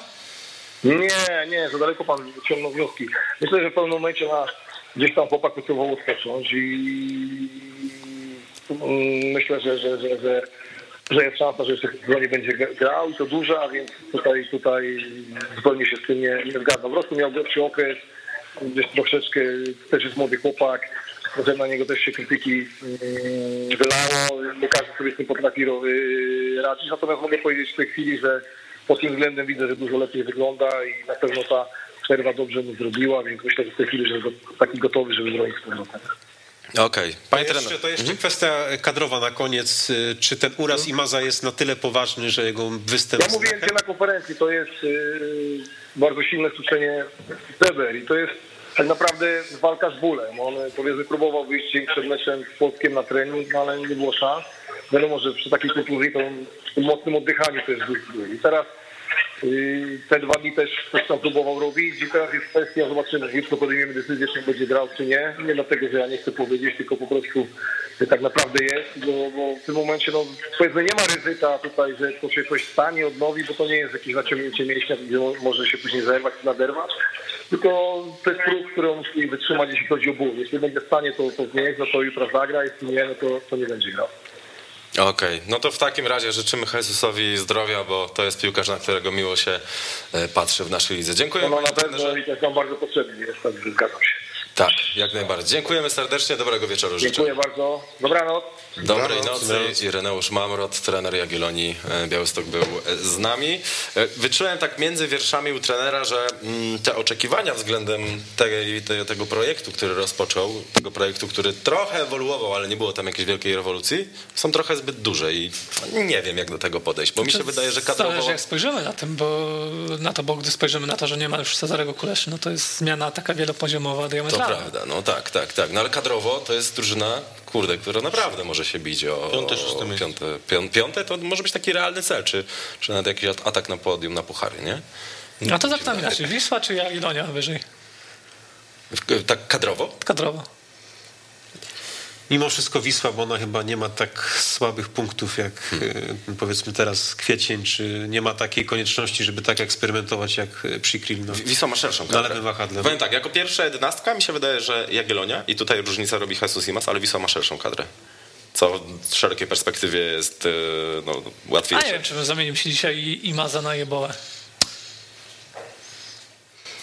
Trudne dylematy stawiasz. Wiesz, no. No to I ten, I ten jest gwiazdą swojej drużyny i, i ciągnie w jakiś sposób wózek. Myślę, że y, Imas jest równiejszy. E, Natomiast na Jeboachu można więcej, więcej jakby zarobić na pewno, nie? Ligę czwórkami poszeregować, tak jak mówiłem o Rakowie, Pogoni i tak dalej, no to tutaj jest Wisła, Jagiellonia, Śląsk, Lechia może. Czy Jagiellonia ma coś takiego, że gdy popatrzymy na całą politykę, że często idzie od ściany do ściany, że w pewnym momencie sprowadzała bardzo wielu zawodników e, z lig zagranicznych, e, często powiedzmy z jednego kręgu e, kulturowego i teraz nagle postawiła taką grubą kreskę i powiedziała, a zadziałamy troszeczkę inaczej, popatrzymy na powroty, popatrzymy znowu na niższe ligi, popatrzymy na piłkarzy młodszych i już się całkowicie zamknęła na e, w zasadzie jeden, e, jeden typ zawodników i, i tak czuję, że jeśli teraz to nie spełni oczekiwań, jeśli nie uda się stworzyć tego dobrego zespołu, no to znowu będzie takie przejście bardzo radykalne, że teraz a może pościągamy zawodników, nie wiem, z Bałkanów albo z, ze Skandynawii albo skądś tam, że no cały Te, czas... też pytanie, na ile właśnie się zmieni ten klub pod tym kątem, o którym mówisz, bez Cezarego Kuleszy. Bo może Agnieszka Syczewska Może będzie miała większe jakiś wpływy dział i- scoutingu się pojawi, bo w no Jadze to pojawi zawsze się, było pojawi się, takie pojawi kojarzy- się, pojawi się. To było taki- właśnie zabawne, że tak ogłaszali to z pompą, a to jest, Znaczy, wiesz, 2020 mówię w tym sensie, że y, żeby potem go zweryfikować, Natomiast- bo w Jadze do pewnego momentu wszystko fajnie się sprawdzało, że tam Cezary Kulesza y, razem z synem coś działali, fajnie im to wychodziło, ale gdzieś tak od dwóch, Bratankiem. trzech Z lat, bratankiem, tak. Bratankiem. nie, bra, sorry, bratankiem. Um, są- tak chyba nie działało od w dwóch, trzech lat już widać było, że ta formuła się wyczerpuje, że, że tutaj bez jakiegoś skoku jakościowego w strukturach to ten klub do przodu nie pójdzie, więc no teraz jest najwyższy czas na to, żeby, żeby tę przebudowę zrobić tak porządnie. Z drugiej strony e, pamiętam, jak robiłem wywiad z szefem scoutów Jagiellonii, Gerardem Juszczakiem i on mi mówił kilka razy, że żebym obserwował e, Bitoka, Godfreya Bitoka, że to jest ich mega strzał, że, że oni go wyskautowali i to jest ich taki, taki strzał, który Ale na to pewno... może mówił na rezerwy, to wtedy by się zgadzało. Może, A może, to nie jest no, może go nie piłkarz, nie? jest stary piłkarz. Dobrze, no, Nie, on dość młody jest, tam 20 chyba. ale on jeszcze jest w ogóle w Jagiellonii, tak? Bo kompletnie, Rocznik 2000. z tak, on co- jest w rezerwach teraz. kompletnie go straciłem gra. z radarów. Zaraz wpiszę. Nie gra. Bitok transfer Tak go ma. kojarzy. Zobaczymy. I to jest lewy obrońca, a teraz e, trzeba było Przykrila na lewej obronie ciężko wystawić. No tak, pięć meczów w rezerwach. No, no, zgadza się. To jest ciekawe, bo on jednak na tej Białorusi trochę pograł i on tam dobre noty zbierał, Nie, no ja więc... też bym tak chciał, żeby się właśnie sprawdził taki bitok. Chciałbym, żeby się Trubecha sprawdził. Ale oni mogą, wydaje mi się, że sprawdzić się tylko wtedy, kiedy ten organizm całościowo będzie No oni nie funkcjonował. będą ciągnąć Jagiellonii, oni dobrych mogą, l- tak jak kiedyś Paweł Strąg do Wisły Kraków, Kasperczaka wejść i nic nie zepsuć, ale to nie będą zawodnicy, którzy e, będą na pierwszym planie. Mhm. Okej. E, Słuchajcie, czy zwycięstwo Legii ze Spartakiem to jest coś, co należy zawdzięczać głównie Czesławowi Michniewiczowi? Bo ja miałem wrażenie, że, Że znowu będą pisać. że jesteśmy... E, Nie, no już ja bym w ogóle prowadził, nie prowadziłbym dyskusji w tym kierunku, bo Dobra, to, to w innym. no, bo to, to w jest- innym poprowadźmy w takim razie. Tak. E, ale w jakim? no właśnie, i teraz my- to jak wymyślić. my Ja bym powiedział Jeśli tak, chodzi o że, ten mecz, no, no, że Legia zrobiła wszystko, co się dało w tym meczu. Do tego musiała mieć trochę szczęścia i miała i dzięki temu wygrała. A właśnie A ja to zdaniem może to nie było szczęście. pochwalę trochę władzy klubu. Tak, żeby nie pisali.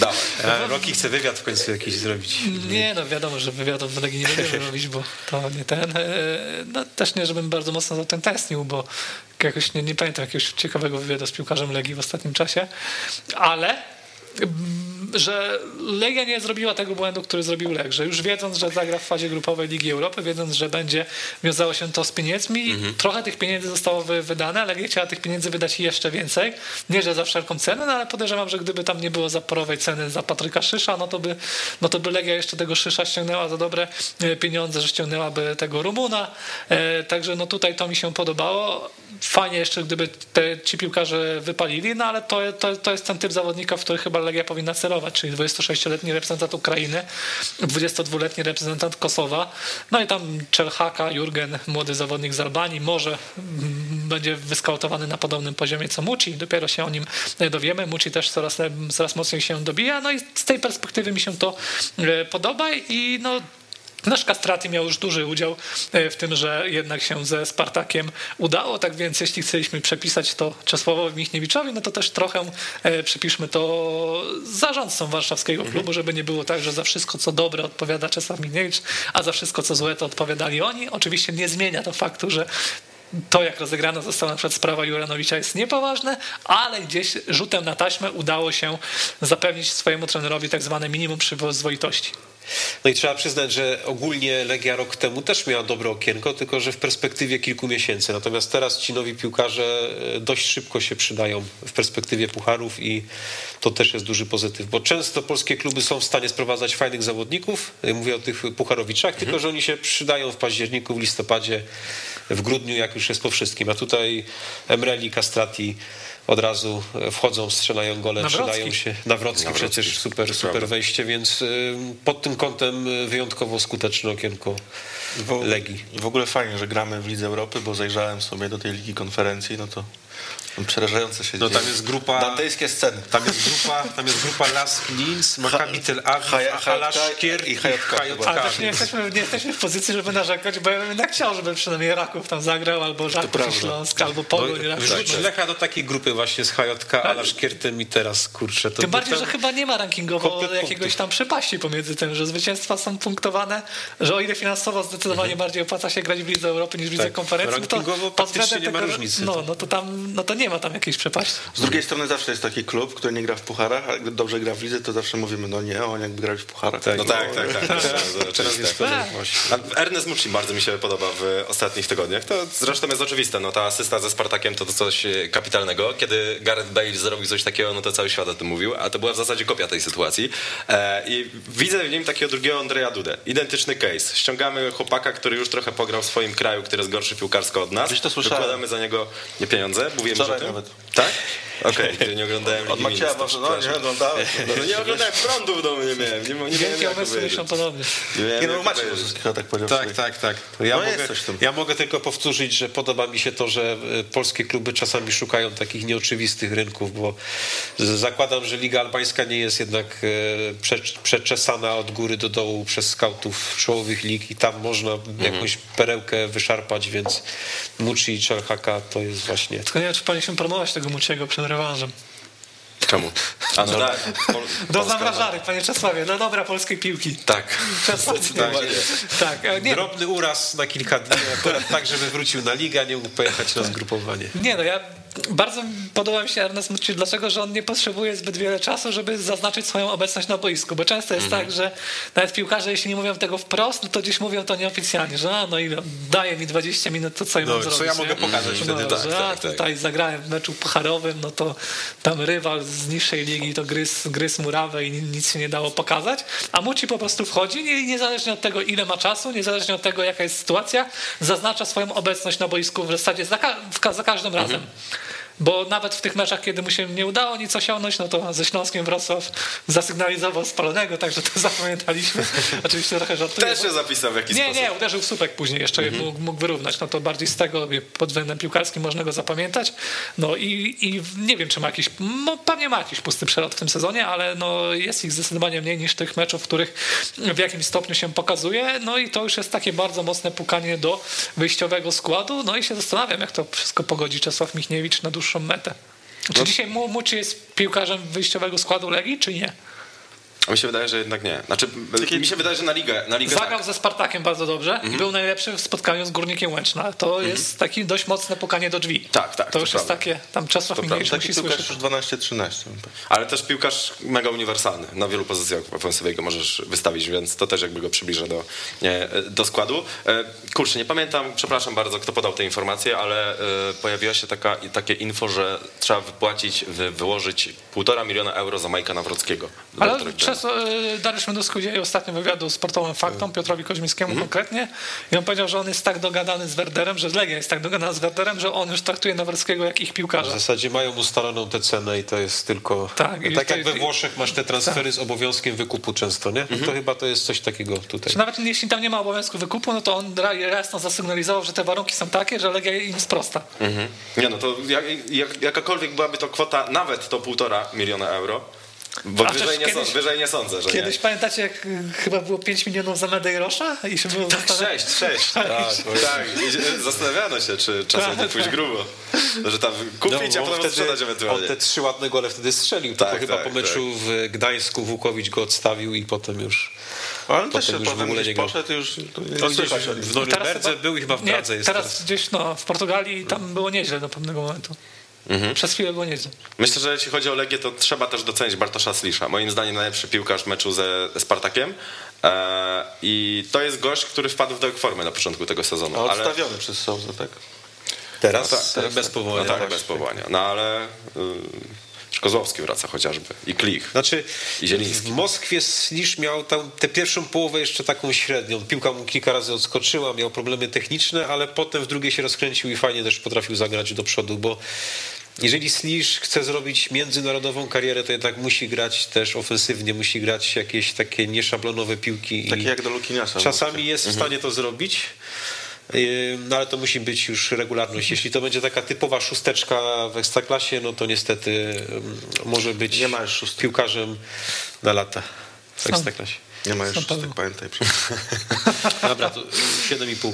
To jest dyskusja, którą zawsze trzeba ucinać z Pawłem. Nie, Dobra. ale no trochę właśnie tego wrednie nie mogę się zawsze za Slisza przekonać, że on nie ma czegoś takiego, wiem, że to inny pił, w tej piłkarze, ale jak Jakub Moder na przykład, że zrobi przewagę. Tak, tak. w inny środkowej strefie, zdecydowanie. Tak, no. tak, tak, tak, tak. No, to jest, e, Ale to, tak. ale to właśnie w kontekście, tak jak Przemek powiedział, w kontekście piłki międzynarodowej, no to to może mu przeszkodzić. Nie? To jest y, piłkarz, który bardziej by się sprawdził w słabszej drużynie z dobrej ligi, gdzie trzeba raczej pracować w defensywie i tam szukać swoich przewag w środku pola. No taki Słabeusz w Serie A na przykład, nie? Gdzieś tam podostrzy, taktycznie pewnie jest kumaty, więc można zakładać, że Coś tutaj by się sprawdził. Pamiętam jak robiłem materiał o Sliszu chyba przed Euro U20, tym nieszczęsnym e, tutaj, czy tych mistrzostwach świata Mundialem, U20 no. e, w Polsce, to wszyscy go reklamowali też, że ma świetny strzał z, dystansu, więc tak bym chciał to w końcu zobaczyć e, porządnie w Ekstraklasie, że może za rzadko z tego korzysta, albo komuś tutaj coś się za bardzo e, wydawało wcześniej, no bo Slisz rzadko tego próbuje, rzadko strzela, rzadko w ogóle ma sytuację, więc no to jest też coś do poprawy, nie? że musi się jakoś wyróżniać. No już ja powiedziałem kiedyś, że nie wróżymy jakiejś wielkiej kariery. Taki, no nie wiem, Radosław Morawski.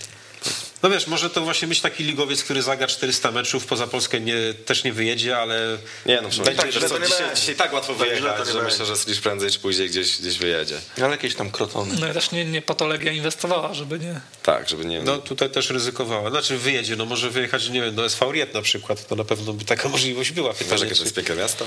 czy to będzie go satysfakcjonowało. No ale w każdym razie, no gdzieś tam teraz już mówiono nawet, że Legia y, mogłaby go sprzedać, tylko jeszcze nie chce, że już tam jakieś pierwsze zapytania były, więc e, też mi się wydaje, że to jeszcze nie jest ten czas, że może właśnie te puchary go wypromują i wtedy A graliśmy w pucharach ze Sfauriet. Nie wiem, czemu właśnie powiedziałeś, że Sfauriet, ale tak mi się... był ostatnio jakiś mecz ze, ze, ze Luboja wtedy fajnego gola strzelił w rewanżu, taki. Legia, Legia, tak? Tak, tak. A tam były kłopoty Przegrali chyba. 2-1 pierwszy Tak, i 3-1 tak. wygrali potem w rewanżu. No, okej.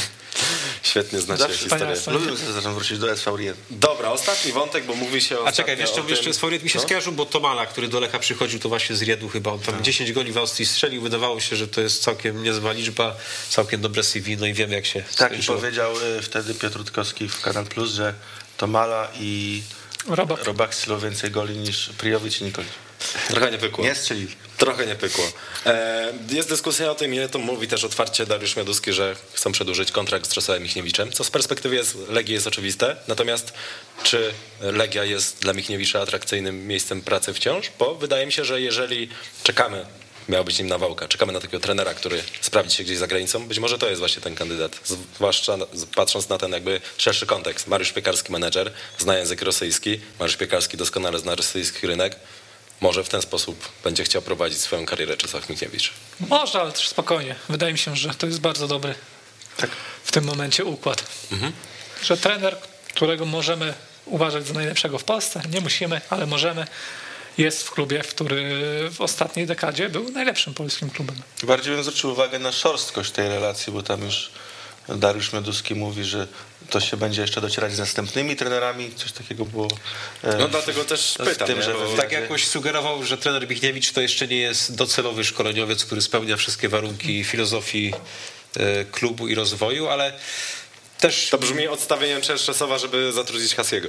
Też, też mi się wydaje, że e, warto na razie to kontynuować, bo trener Michniewicz, wielu tam zawsze mówiło, że to tylko defensywka w tej młodzieżówce, że w Pogoni, w Termalice i tak dalej, a tutaj trener może się wykazać pod każdym względem, ma do tego wykonawców i i widzimy, że mu Czy ja to wiem, że to się nie podoba kibicom przede wszystkim, ale może to i nawet dobrze, że to tam iskrzy, bo z tego, z tego ścierania się czasami dobre rzeczy mogą Wiesz, dla Legii może gdyby wyniknąć. trener Michniewicz y, nie był tak bezpośredni, jeżeli chodzi o sprawy kadrowe, to nie byłoby ciśnienia, żeby Kastrati czy Haraki przyszli pod koniec okienka. Nie? tak, no. Może by prezes uznał, że no w sumie jakiś tam ewentualnie młody sobie jeszcze zagra i, i, i styknie. A tak jednak była presja, Legia wydała pieniądze i można powiedzieć, że gdyby jeszcze tego Soresku udało się sprowadzić, to byłaby już pewnie Ja bym szczęście. się właśnie bał, że po Michniewiczu będzie powrót do bierny, mierny, ale wierny.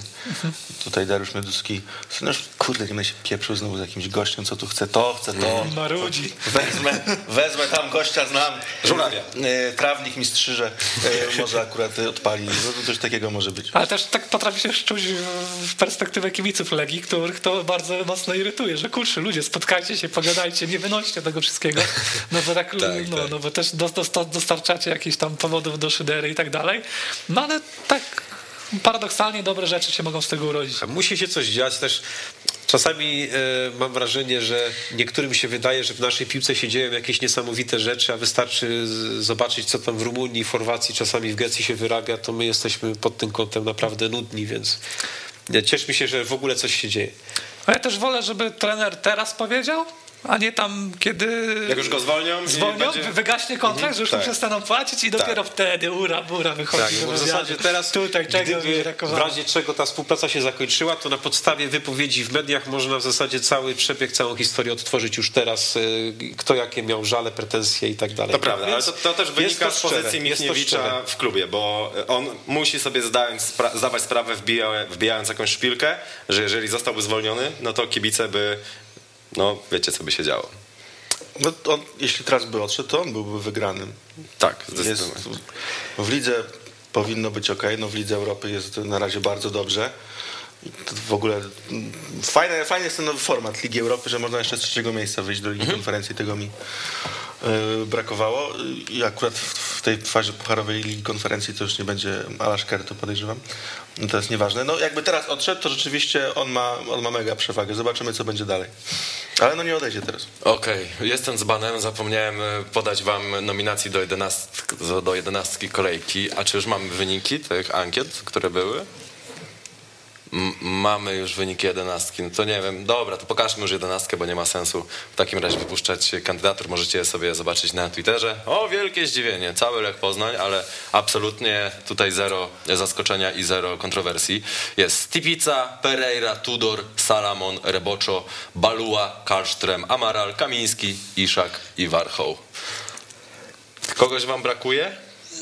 Nie. Ja totalnie akceptuję to, że tu jest cała jedenastka Lecha. Znaczy większość piłkarzy to, jest, to, to są piłkarze Lecha. Jest Totalnie. ok, Kuba, nie martw się. To fajnie, to fajnie, że między nami Ja są. tak, może Za każdym piłkarzem są mocne Może. Michalski za Tudora, Może Chładą za Stypicę. no ale to jest takie... Kosmetyka. No, gdybyśmy to jakoś tak układali, nie stricte trzymając się pozycji, no to dałbym na przykład Leandro z prawego skrzydła dla Kami- za Kamińskiego, ale że skoro się tych pozycji trzymamy, tylko na linii skrzydłowy, wahadłowy robimy jakieś wyjątki, no to, no to jednak no to akceptuję to jak jest. Tak jest. E, Białek, ty jesteś nieprofesjonalny. Dokładnie, masz rację, drogi Wannali. Dokładnie, masz rację. Jestem nieprofesjonalny, postaram się poprawić już za chwilę w części pierwszoligowej. Tymczasem żegnamy się z naszym składem. Przemek Michalak, Dzięki. Paweł Paczul, Dziękuję. Mateusz Okuszewski i chwila przerwy i widzimy się za nie, dwie, trzy minuty w pierwszoligowym fragmencie, segmencie. Tfu. I teraz już będę profesjonalny w części o pierwszej lidze. Kuba Olkiewicz. Cześć, Szymon witam Jańczyk. serdecznie. Witam. Dobry E, wieczór. Kuba, jak zdrówko? No, jeszcze żyję i y, jeśli chodzi o ludzi związanych z ŁKS-em, No bo właśnie, trochę się zaczynam martwić o ciebie. no to jestem jednym z ostatnich, który się porusza na dwóch nogach zdrowych, nie kuleję, y, nie boli mnie brzuch, nie boli mnie głowa i generalnie czuję się w porządku, ale już... Zakładanie koszulki UKS-u to nie jest dobry e, pomysł, bo Właśnie- to takie, taka prowokacja trochę teraz. Już teraz poczułem ukucie tutaj w pachwinie. Czy mamy lekarza? Halo, lekarz tu jest na sali. Jeżeli, jeżeli porównać ŁKS do szpitala, to w tym szpitalu Już jest tak, że ci piłkarze muszą na korytarzu spać. Nie, no jak sobie to wyliczałem, właśnie spodobało mi się, bo pewnie za jakiś czas zobaczycie sobie tutaj grafikę z, z kontuzjami A UKS-u. nawet możemy ją teraz pokazać. A Już co? teraz Bądźmy profesjonalni. Podobało mi się, bo Szymon ją profesjonalnie przygotował, przygotował wszystkie nazwiska i tak dalej. Wyszło ich naprawdę, no jak sami widzicie, mnóstwo. Natomiast jak spojrzałem sobie na nią, bo to jest już druga wersja, spojrzałem sobie na pierwszą wersję, to i tak jeszcze dwóch nazwisk brakowało. Tak, bo tak. brakowało Samu Korala i brakowało Kamila Dankowskiego. A troszkę mówisz profesjonalnie, a dałem e, Juricia w pomocnikach. To jedyny błąd, natomiast nie zmienia to liczebności tego grona, które e, wypada z gry na dłuższy okres. No, jest tego mnóstwo. E, Podobno ci piłkarze zaznaczeni na zielono mają być dostępni na najbliższe spotkanie, tak przynajmniej twierdzi oficjalna strona UKS-u. No zobaczymy, na ile to się uda, no bo też mamy w tym gronie Pirula czy Macieja Wolskiego, którzy te urazy odnieśli w ostatnim spotkaniu, więc podejrzewam, że może e, mogą być troszkę oszczędzani, zwłaszcza, że też ten najbliższy mecz e, to jest Puchar Polski, dopiero później jest starcie ligowe, więc w, w sumie w ciekawej sytuacji jest Kiłowiko, no bo musi rotować, a nie za bardzo ma kim rotować, więc taka Tak, no, śmialiśmy się tutaj. Czyżby transfer ze startu Łódź do UKS-u? E, Powiem ci zupełnie szczerze, że śmialiśmy się z tego na starcie, że jeśli jeszcze jeden uraz będzie tylko, jeden uraz w meczu z Krakowią, to będę musiał zagrać na lewo za Janczukowicza. Wybrać Janczukowicza, bo tak z fryzury może trochę. Ale wiesz. LKS ma trzy drużyny, tak jak dobrze pamiętam, ma rezerwy Tak, i ma tak, trzeci zespół, więc Tak, w sumie jest- to, to zaplecze jest duże, więc tak e, mo, można dobierać. Pytanie jak za kościem, nie? Wiadomo, że... że... No oczywiście. Najgorsze jest to, że tak naprawdę jak spojrzy się już na ten mecz ostatni z Podbeskidziem, na ławce 8 osób, z czego dwóch rezerwowych bramkarzy, więc No to zostaje to typowe lepienie na sztukę, nie? sześciu do wejścia i jeszcze podczas meczu masz Rozwandowicz schodzi prawdopodobnie z urazem, Pirlo schodzi z urazem, Wolski Mhm. naciągnięty, no i no, ja nie mam pojęcia co się tam To już, wydarzyło to już naprawdę. taka okręgówka po jakichś e, poprawinach u szwagra. Tak, dokładnie. Już mecz. było wesele, była komunia córki. Ktoś był- dojechał w trakcie meczu, ale usiadł, bo Tak, nie było. dokładnie tak to wyglądało mniej więcej. Mówię, jest mi bardzo smutno, że w tym starcie zaczęliśmy ostatnio wygrywać, bo ja normalnie byłbym do gry. Niestety mam, mam swoje mecze w weekend teraz A-klasowe, no i nie mogę, nie mogę wspomóc. Ale A- po, powiedz może tak, zapytam cię bardziej merytorycznie, z czego to może wynikać, bo Właśnie, ostatnio no. pisałem o tych boiskach treningowych ŁKS-u i się zastanawiałem, e, nawet cię pytałem o to, czy to przypadkiem nie wynika z tej e, trawy hybrydowej, którą ŁKS stosuje. Przemk- przemknęło mi to przez głowę, bo no to jest taka dosyć naturalna droga, że myślisz sobie, jest duże nagromadzenie urazów, no to na czym e, oni grają, na czym oni trenują. Ale te murawy się nie zmieniają od jakiegoś czasu tak naprawdę. Ta, ta hybryda, która jest e, tuż obok stadionu i ta hybryda, która jest na Minerskiej, no to są fantastyczne płyty tak naprawdę i wydaje mi się, że jeśli tam tkwiłby problem, to po pierwsze nie dotyczyłby tylko pierwszego zespołu, tylko również, e, również rezerw, e, również tej, tej trzeciej drużyny okrę- okręgówkowej, mm, z którą miałem przyjemność grać w, w ubiegłym sezonie, no to, przeciw której. Natomiast y, no, nie szedłbym tym tropem, bo tak jak mówię, wydaje mi się, że to są trochę odosobnione, e, od- odosobnione kwestie. Bardziej się skupiałem na postaci trenerów, y, również trenera przygotowania fizycznego, bo wśród kibiców to jest często taki pierwszy cel, że no coś nie gra, no to trener przygotowania fizycznego, najlepiej go od razu e, wyłączyć. Mm, Natomiast no tutaj patrzę sobie na to, jak przebiegała ta historia urazów też, gdzie one zahaczały na wiosnę, bo wiosną też ŁKS wielokrotnie musiał e, trochę to lepić. Nie było to aż tak w aż takim stopniu jak e, teraz, ale też te urazy nam dość mocno doskwierały. Mm, No i nie wiem, czy to jest jakiś błąd w przygotowaniach, bo tak naprawdę wtedy przygotowania z trenerem Wojciechem Stawowym, e, teraz przygotowania z trenerem Kibu, gdzieś po drodze był trener Mamrot, który też jakąś swoją robotę wykonał. No i jedynym takim człowiekiem stałym jest Marcin Pogorzała, który na chwilę złapał na, na koniec sezonu e, lejce. Mm, trenera Kibu bym nie, nie obwiniał, no bo tak jak mówię, problem zaczął się wcześniej, więc poszukałbym głębiej w tych, e, w, tych właśnie kwestiach e, związanych z, z przygotowaniem czysto fizycznym, z przygotowaniem motorycznym. Tylko z drugiej strony to są świetni fachowcy, bo no, do tej pory oni się, się sprawdzali gdziekolwiek pracowali. I trzecia ścieżka, która jest no, najbardziej oczywista, ale przez to, że jest najbardziej oczywista, to rzadko uczęszczana. Pech. No, po prostu. No, jak spojrzę sobie na uraz Dankowskiego, gdzie Dankowski zerwał sobie więzadła tak naprawdę, jeśli dobrze pamiętam, w meczu z Arką barażowym, e, bez kontaktu z rywalem, także Arkowcy przez chwilę nawet, że gdzie symuluje coś tam, bo tam noga przejechała gdzieś przecież obok, w ogóle nie było kontaktu, a wypada nam świetny, świetny obrońca na pół roku, no to to jest po prostu pech. No, no nie wierzę, żeby, żeby zerwał więzadła, dlatego że, że nie wiem, były popełnione błędy w przygotowaniach, zwłaszcza, że grał już całą rundę, e, czy przez to, że, że trenował na złych murach, murawach. Natomiast no, takie nagromadzenie pecha, no to jest... To jest... Przypomniało mi się teraz, że y, grałem sezon w Football Managerze, w którym Kamil Dankowski był najlepszym prawym obrońcą Ekstraklasy i walnął chyba 11 asyst, ale w meczu y, z moim zespołem y, doznał kontuzji, chyba zerwał więzadła i wypadł z gry na 7 miesięcy, więc być może to się zbiegło w czasie i to było takie trochę jak laleczka wody. Tak by Przykro było, gdybyśmy Kuba. awansowali do Ekstraklasy, ale niestety zerwał się Zarkow i już w finale barażowym nie zagrał. No. Ale zapytam cię, to może ten, może prawdą jest ta teoria spiskowa, która krąży po sieci, że e, skoro ŁKS ma zaległości finansowe, do których zresztą Tomasz Salski się e, przyznaje bez bicia, to piłkarze tak naprawdę nie są kontuzjowani, tylko im się nie chce. E, po, ale wiesz co, to jest teoria, która ma nogi do momentu, mm, kiedy ktoś ze środowiska ujawnia w jaki sposób są kontrakty konstruowane, bo no, teoria jest spoko, że nie masz płacone od jakiegoś czasu, no to idziesz na zwolnienie na L4 i po miesiącu twoje wynagrodzenie przyjmuje ZUS i wypłaca ZUS. Natomiast niestety piłkarze są najczęściej na działalnościach, więc ich to nie dotyczy. E, Poza tym no, ma pr- premię za wejściówki, nie? tak, to jest dodatkowa kwestia.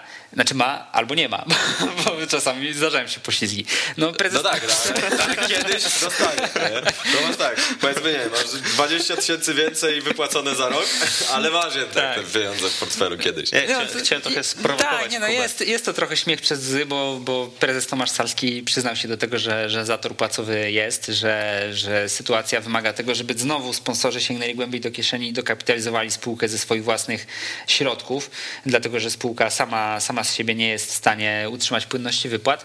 No to jest na pewno smutne, dlatego że w ŁKS-ie się już nie zdarzało w tym nowym ŁKS-ie. Tak naprawdę jeśli były tam jakieś poślizgi, to, e, to miesięczne, jeśli pamiętam, to były takie maksymalne. Teraz ta przerwa w wypłatach jest dłuższa, ale chyba bym tego nie wiązał z urazami, bo to też Nie, nie, no, jest... to, to żartowałem oczywiście. Nie, no nie chcę tutaj ciebie obwiniać, ale to jest naprawdę rozważana na poważnie teoria, Tak, że nie tak. płac, nie ma sianka, nie ma granka. I... Ale, ale też y, uspokajając jakby kibiców ŁKS-u, bo, bo też y, zbadałem, jakie są źródła tych y, zaległości, to słyszałem Czekaj, tym, wejdę ci w słowo. Szymon nie badał, poproszę kamerę, obiecuję wam, Szymon nie badał tego u mnie. To nie jest tak, że ja mu to powiedziałem.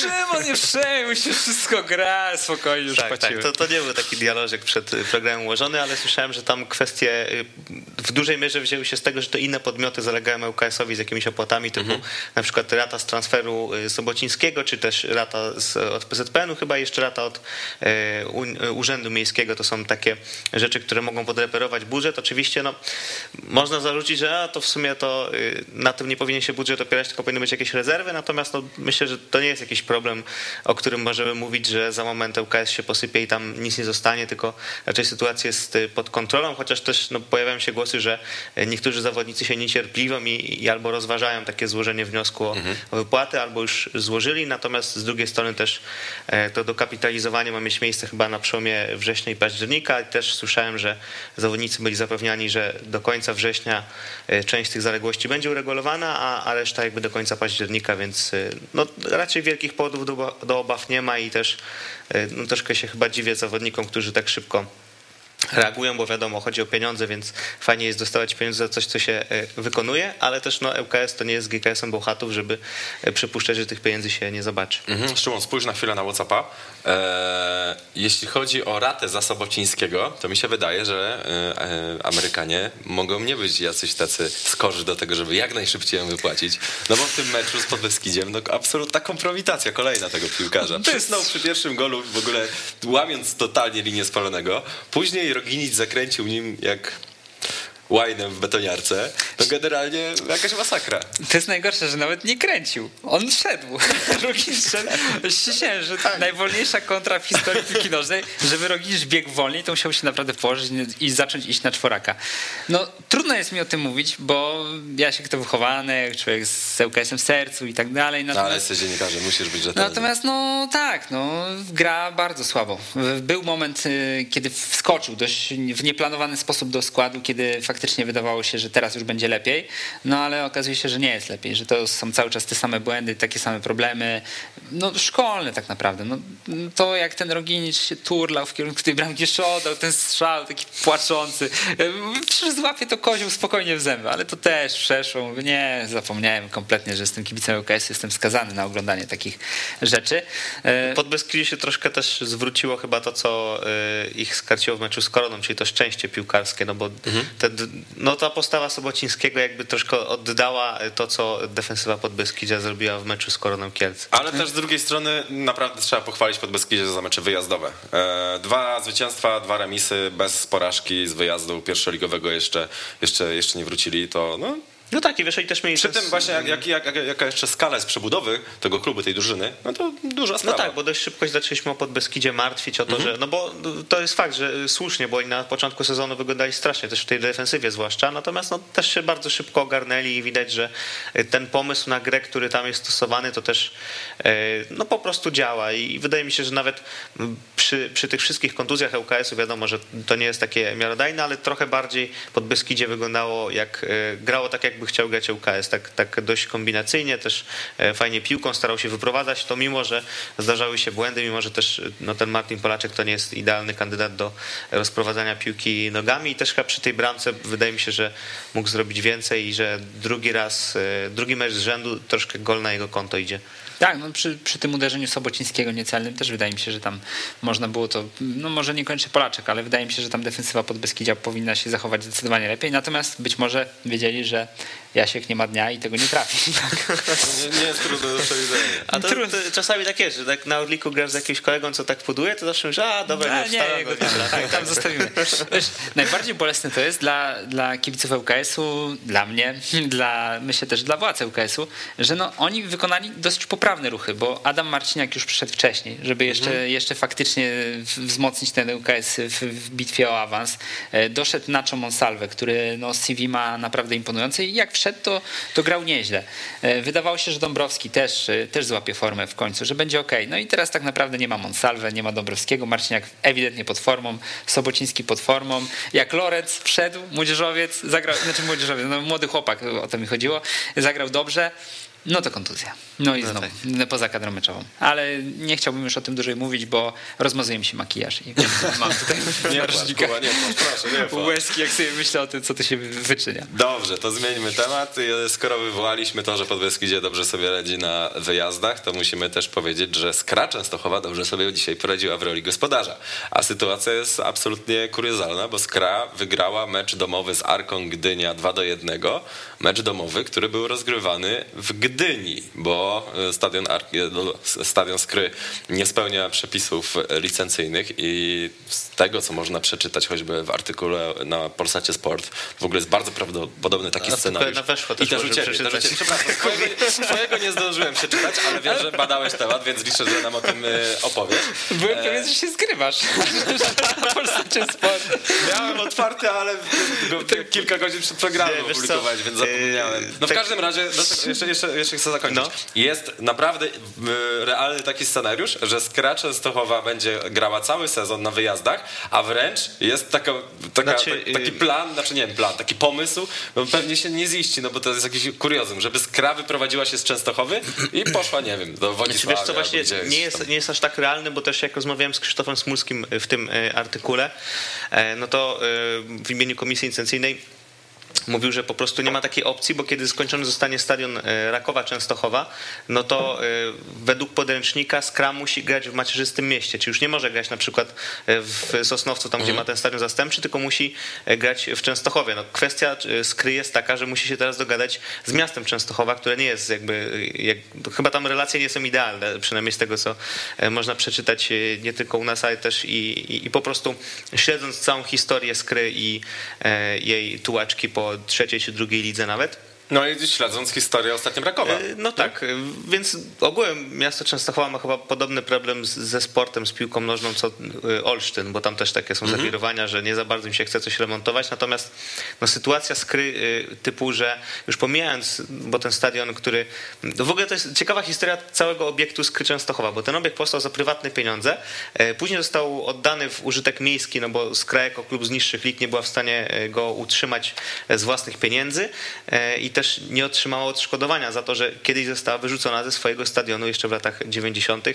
E, ubiegała się o 16 milionów i w pewnym momencie w 2011 roku lokalny portal napisał, że e, Raków to już upada, to już Gruzy w ogóle tam e, stypa, a Skrato ma teraz 170 sponsorów, walczy te 16 baniek i to zaraz to będzie gigant w Częstochowie. Troszkę się nie udało. Troszkę Tak się wyszło odwrotnie. E, I, I właśnie w tym momencie nie dość, że mm, no nie ma stadionu, to jeszcze też nie ma gdzie trenować, bo ani nie ma boisk naturalnych, e, ma tylko ze sztuczną nawierzchnią to swoją, tę swoją główną płytę, na której trenują wszystkie drużyny młodzieżowe. E, no a w Częstochowie próbowali wynająć, wydzierżawić takie nieużywane boisko od 10 lat, nieużywane, mm, ale Częstochowa powiedziała, że nie, w sumie to dalej może stać nieużywane, ale wam nie damy.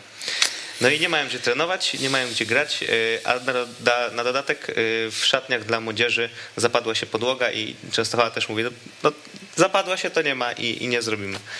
A co, nie wiem, władze Częstochowe to są piłkofoby? O co tam chodzi? Nie wiem o co chodzi, ale to jest dość dziwna sytuacja, zwłaszcza dodając też ten wątek z przetargiem na dofinansowanie, bo miasto Częstochowa, jak Skra awansowała do drugiej ligi, to wykreśliło z przetargu o promocję punkt, że drugoligowcy też mogą się ubiegać o to.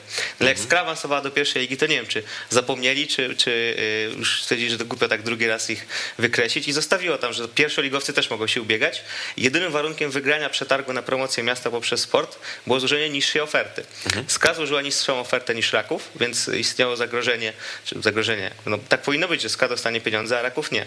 E, I w tym momencie okazało się, że Skra, y, mimo że jej wniosek został zaakceptowany, złożyła nieprawidłowy podpis pod tym podpisem pod tym wnioskiem. Czyli, że jest nieważne i że Raków dostał pieniądze. Czyli, czyli szukanie e, no, kruczka, takie... żeby wyeliminować skrę Absur, Absurdalne kompletnie te historie, a no, nie rozumiem, jaka, jaki jest problem miasta, że ma dwa kluby na szczeblu centralnym. No, myślę, że dla wielu miast jest to powód do dumy ostatnio. Oczywiście. Michał tak, Trela... Częstochowa jest silniejsza niż Łódź tak naprawdę, ma ekstraklasy i pierwszą ligę. No tak, ostatnio Michał Trela na, na Niuans pisał o tym, ile klubów jest gdzieś w, w, w promieniu w ogóle Krakowa i, i też w samym Krakowie na tym szczeblu centralnym i tam jest chyba cztery zespoły, mhm. znaczy trzy zespoły z samego Krakowa, a e, cztery, a w całym, w całym obszarze jest sześć, no więc Niektóre miasta nie mają z tym problemu, a niektóre mają. I to jest dla mnie coś zaskakujące, zwłaszcza, że Skra no, nie wymaga jakichś wielkich nakładów finansowych. No. Jasne.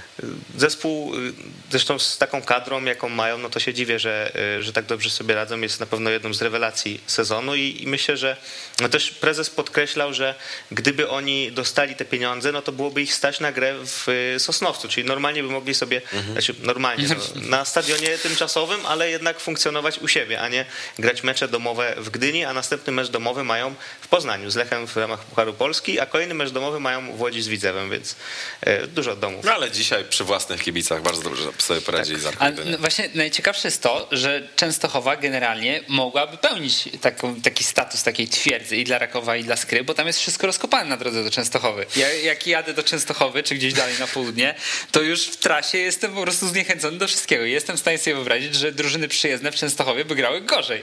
Ale wiesz co, ja, ja liczyłem bo y, w Częstochowa w drugiej lidze, ten stadion na Loretańskiej, on ma sztuczną murawę, e, więc y, on był przez lata twierdzą taką niezdobytą, tam drużyny sobie nie radziły, tam jest koszmarnie ciężko grać, mały stadionik, też inne wymiary chyba tego boiska, no i ta sztuczna murawa e, i przez ostatnie pięć lat y, Skra przegrała 17% meczów. Tam chyba około 16 spotkań czy coś takiego. E, więc to jest bardzo dużo. W trzeciej, drugiej i, i teraz no, no, w pierwszej niestety nie. Jak, jak na konferencjach teraz masz tak, sztuczna murawa, ciężki rywal, podróż na południe, długa to, to podróż. Taki starter pack wybuchu. Nie? No. Taki karabach, taki polski karabach z Częstochowa. Jeszcze brak klimatu, bo, tak, bo no nie ma kibiców, tak zimnie się gra. Tutaj gości nie wpuścili, to tak mm. w ogóle. Ale tak. faktycznie, byłem tam y, na, na meczach jeszcze z Radomiakiem w drugiej lidze, to tam się bardzo ciężko grało i, i to mówili byli e, trenerzy też innych drużyn, bo pamiętam e, tę historię, że Skra urywała punkty. Zresztą Widzewowi, przecież pamiętny mecz, w którym oni tam chyba dwóch karnych nie strzelili, e, do dzisiaj wypominany Michaelowi Ameją. Mm-hmm. Chyba Rysowia też miała taki, taką przewagę przez jakiś czas. Tak, no, tak. No, ogółem, znaczy, to też jest fakt, że w ostatnim czasie w pierwszej lidze sporo jest takich y, sytuacji, że ci Beniaminkowie sobie nie radzą, bo też wspominałem o tym właśnie, że Rysowie i Radomiak też przez pewien czas musiały grać poza własnym stadionem, więc no, to nie jest tylko domena ekstraklasy, że tam wchodzą kluby bez gotowej infrastruktury. Jasne, na pewno będziemy się przyglądać temu, co się dzieje w Częstochowie. Tym razem, tymczasem przenieśmy się do tych, bo jest z nami pan Artur Derbin, trener GKS-u Tychy. Dobry wieczór, panie trenerze. Dobry wieczór, witam was serdecznie również. Szkoda tylko, że was nie widzę. A Mimo, że mam okulary. My trenera doskonale widzimy, także ważne, że się słyszymy. Myślę, że nie, dla widowiska nie będzie to miało żadnej e, straty. E, panie trenerze, ja rzucę taką teorię. Mam wrażenie, że pan w ostatnich kolejkach chciał trochę odgrzesz czykowić GKS Tychy. Natomiast w meczu z Widzewem Łukasz Grzeszczyk pokazał, że ten pomysł jednak nie jest zbyt dobry, że, że Łukasz Grzeszczyk to jest taki stały element GKS-u Tychy i jego od składu odstawiać jak najbardziej nie można. O kurde, to z wysokiego C zaczynacie. No cóż, taki program.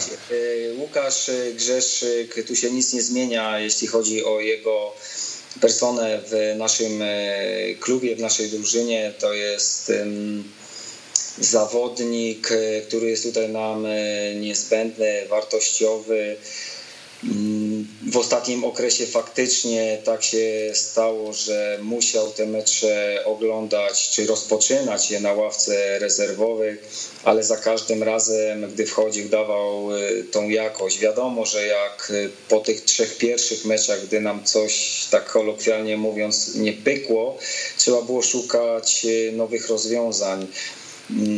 Zmieniliśmy trochę sposób też e, grania w tym e, momencie i, i po prostu też znowu kolokwialnie powiem zażarło i więc e, zawodnicy, którzy mm, no, w tym momencie usiedli na ławce, musieli czekać jakby na swój moment. Ten moment nastał mm, i po prostu tylko potwierdzili, że, że tą jakość mają, że są wartościowymi zawodnikami tutaj niezbędnymi w naszej układance. I ja się bardzo cieszę, że ten czas nie został jakby też przez nich y, zmarnowany, tylko jak przyszła ta okazja, to pokazali się z jak najlepszej strony.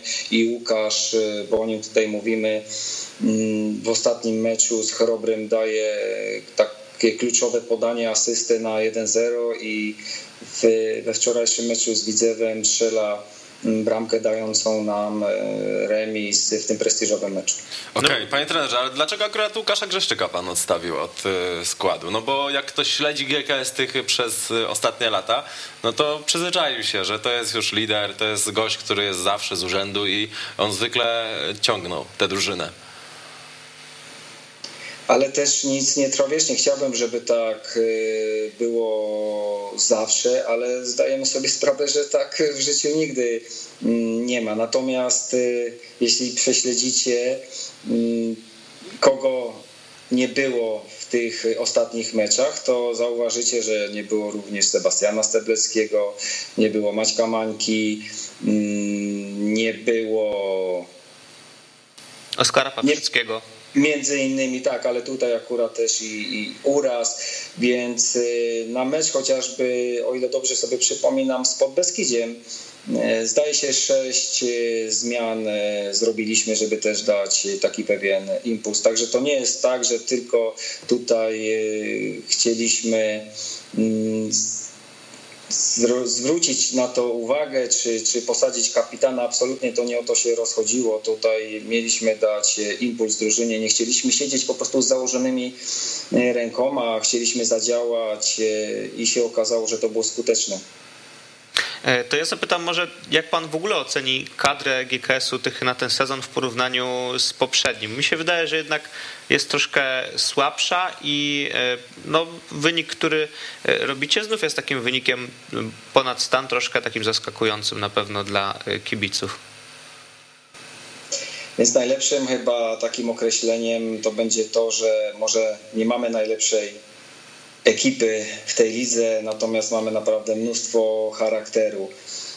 I te ostatnie mecze pokazują, że faktycznie tak jest. Dobrą organizacją gry, takim poświęceniem również ambitną postawą na boisku naprawdę można wiele zdziałać. Jak najbardziej taktyka, mm, ale bez charakteru na boisku się nie wychodzi i ci zawodnicy to mają i dzięki temu też między innymi dzięki temu osiągamy tak dobre wyniki. Mhm. No, na przykład, y, jeśli już mówimy o tych e, indywidualnościach i o tych zmianach w nowym sezonie, to wydaje mi się, że Krzysztof Wołkowicz troszkę odżył e, liczbowo i, i, daje troszkę więcej drużynie. To jest zawodnik, którego pan dobrze zna i pan go sprowadzał z GKS-u Bełchatu, więc pewnie też pan jest zadowolony z tego, że, że teraz ma większą rolę w zespole. Tak, Krzysiek Wołkowicz kilka miesięcy temu doznał takiej poważnej kontuzji. Mm, jak pamiętam, jak mozolnie walczył w tym okresie rehabilitacyjnym, żeby wrócić do sprawności.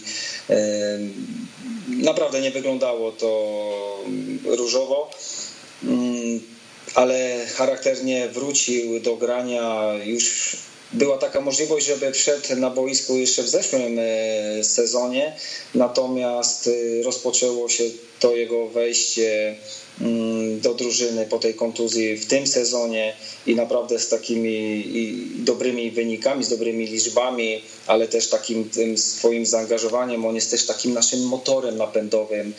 Takie człowiek o żelaznych płucach, e, swoje zawsze wybiega i to też na tych najwyższych intensywnościach, mm, więc wartość dodana w tym zespole również. No tak, a w e, pańskim zespole wiadomo, że ta praca e, też bez piłki, to bieganie ma duże znaczenie. Zapytam, czy kibice czasami się pana nie czepiają, że, że takie te zwycięstwa bywają mało efektowne, czy takie skromne, no bo ten bilans bramkowy w tym sezonie dość skromny i też sporo takich właśnie wygranych 1 do 0 czy, czy jedną bramką.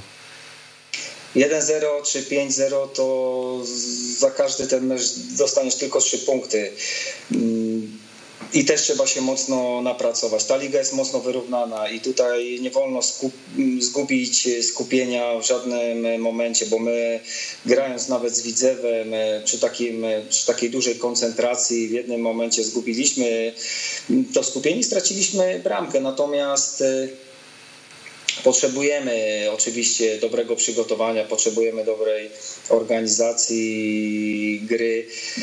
Chcielibyśmy bardzo zdobywać więcej tych bramek i mało tego, jest ku temu sposobność, bo w ostatnich meczach naprawdę tych sytuacji sobie sporo stwarzamy. Może z Widzewem akurat y, tych okazji nie było, zbyt wielu Widzew y, akurat dobrze usposobiony, też nie pozwalał nam kontrolować, też y, szybko przerywał mm, te ataki, zwłaszcza w pierwszej części meczu, natomiast w drugiej mm, już było nieco lepiej, już tych sytuacji też sobie trochę stworzyliśmy do tego, żeby ten mecz y, po prostu też i wygrać. Najpierw ta bramka, którą zdobyliśmy na 1-1, to, to rozochociliśmy się mocno i chcieliśmy więcej. Natomiast pan arbiter przerwał nam w tak dobrym momencie. No trochę, trochę za późno, trochę za późno ten gol na 1-1. No ale... się tak, jeszcze ci no. wejdę słowo, bo tutaj odnośnie do tego, chcę, że chcemy więcej, że atakujemy dalej, to chciałem cofnąć się do meczu z Arką Gdynia. Czy, czy to spotkanie było takie trochę dziwaczne i dla kibiców i myślę, że dla trenera również, że e, wszystko się układa pod GKS, tak naprawdę jeszcze czerwona kartka, a potem tak naprawdę drżenie do ostatnich sekund o, o wynik tego meczu. Czy tutaj nie zabrakło trochę takiego podejścia, że chcemy więcej, idziemy za ciosem? Zacznę od tego, że takie zespoły właśnie jak ŁKS, Widzew czy chociażby Arka ma w swoich szeregach naprawdę zawodników o dużym potencjale takim piłkarskim, którzy potrafią kreować, którzy robią różnice, którzy mogą w mm, niekonwencjonalny sposób e, rozgrywać ataki, więc tutaj też trzeba się odpowiednio mm, przygotować do rywalizacji z takimi zespołami. I faktycznie z Arką e, wszystko nam się poskładało, bo wypracowaliśmy sobie bramkę, wypracowaliśmy sobie dzięki tej postawie tą drugą żółtą kartkę mm, dla Dei, bo tak to trzeba nazywać. I, i usłyszałem opinię, że nie zasłużyliśmy w tym meczu na zwycięstwo, ale za chwilę, jak robiąc analizę i dochodzi do porównania sytuacji, jakie my mieliśmy, jakie miał zespół z Gdyni, to się okazuje, że mieliśmy konkretniejsze sytuacje i być może, jakbyśmy jedną z tych sytuacji wykorzystali, to ten mecz zupełnie inaczej wyglądałby w końcówce, nie byłoby takiej nerwowości i stąd też być może takie opinie na sam koniec, że Mm, nie zasłużyliśmy na to zwycięstwo, z czym ja się absolutnie nie zgadzam. A zapytam jeszcze, czego Pana zdaniem zabrakło na starcie sezonu, że ten start był taki e, no słaby po prostu. Jeden punkt w trzech meczach, dwa w czterech, też e, niewielka liczba celnych strzałów, czy takich, czy po prostu e, przewaga rywali w tych spotkaniach raczej była widoczna. Może paradoksalnie poza miedzią, bo tak statystycznie wynika, że w tym meczu to wy stworzyliście więcej niebezpiecznych sytuacji, przynajmniej z tego co wyliczył stat, skora miedź strzeliła trzy bramki. Ale w meczu z Miedzią akurat byłem najmniej zadowolony i to nie tylko chodzi o wynik, bo nie reagowaliśmy tak, jak e, bym sobie życzył i to było takie duże niepowodzenie, ale takie sytuacje po prostu w życiu się zdarzają. Ten, ten początek mm, nie był tak e, dobry, jakbyśmy sobie życzyli. Być może to też było pokłosie tego, co wydarzyło się jeszcze w poprzednim sezonie. Jeszcze być może to zostało w głowach. Natomiast mm, jeżeli takie, takie sytuacje powinny mieć miejsce, jeżeli wyciągamy z tego wnioski i my te wnioski wyciągnęliśmy, mm, zaczęliśmy działać, poszliśmy troszkę w inną stronę, na ten moment y, naprawdę to gdzieś dobrze wygląda, chcielibyśmy to po prostu kontynuować. To y, nie wiem, czy koledzy mają jeszcze jakieś pytania, jak nie, to, to zadam ostatnie. Zadam ostatnie. Y, jak się gra z widzewem Janusza Niedźwiedzia? Bo no, ten zespół dość imponująco wszedł w sezon, jeśli chodzi o styl gry i zastanawiam się, czy z punktu widzenia pana jako trenera drużyny przeciwnej też jest to odczuwalne i, i ciężko się takiemu rywalowi przeciwstawić, ciężko go rozpracować. A więc zacznę od tego, że mieliśmy około 60 godzin do przygotowania się do tego meczu z Widzewem, więc bazowaliśmy na analizach, bazowaliśmy na stałych fragmentach gry, które mogliśmy sobie wypracować, bo trudno tutaj mówić y, o jakimś treningu techniczno-taktycznym z racji tego, że za krótki okres i tutaj trzeba było się skupić bardziej na regeneracji. Natomiast z analizy wynikało, że e, oprócz tego, że Widzew dobrze zaczął, czyli mentalnie cały czas rosnął, mm, no to jeśli chodzi o, o te poczynania na boisku, Dużo grają przez środek, dużo takiej gry kombinacyjnej. E, również e, w tych atakach biorą udział mocno wahadłowi, mm, więc naszym pierwszym zadaniem było zamknięcie jakby tych przestrzeni w środku mm, pola i o ile w pierwszej połowie nie za bardzo nam to wychodziło, bo swobodnie sobie Widzew e, operował tą piłką, aczkolwiek sytuacji jakiejś nie stworzył sobie na zdobycie bramki. Natomiast w drugiej części meczu już zmieniliśmy ustawienie Przyszliśmy na 5, 1-5-4-1, 1-5-3-2 momentami mm, i tym samym ułatwiliśmy sobie zadanie, a utrudniliśmy Widzewowi i też y, z tego tytułu nam nawet było prościej wyprowadzać atak szybki mm, po odbiorach. Mm, I korzystaliśmy również y, z tego, co wypracowaliśmy sobie w ostatnim okresie, bo też graliśmy przeciwko zespołom, które grają w takim ustawieniu, jak chociażby Mieć Legnica i Podbeskidzie Bielsko-Biała, więc mm, na podstawie analiz tych meczów y, również korzystaliśmy podczas meczu z Widzewem. Okej. Okay. Trenerze, dziękujemy serdecznie, dobrej nocy życzymy i do następnego. Wszystkiego dobrego również, dobranoc. Pozdrawiamy, Artur Derbin, trener GKS-u Tychy był e, naszym gościem. Panowie, jak wy podchodzicie do tego tematu odgrzeszczykowywania e, GKS-u Tychy? Trudne słowo, Jezus Mario. Wymyśliłeś się zagrzeszczykowanie. No, trochę na minę się wrzuciłem. Odłukaszowanie. Odłukaszowanie, można też tak. No to jest zawodnik, który zawsze ma takie y, magic touch na mm. poziomie pierwszej ligi przynajmniej, bo to wiadomo, że mówimy cały czas o tym, że no jest wyróżniającą się osobą, ale raczej taką, która wyżej nie podskoczy. Natomiast... Ja myślę, że gdyby dostał szansę na dobrym etapie swojej kariery, to.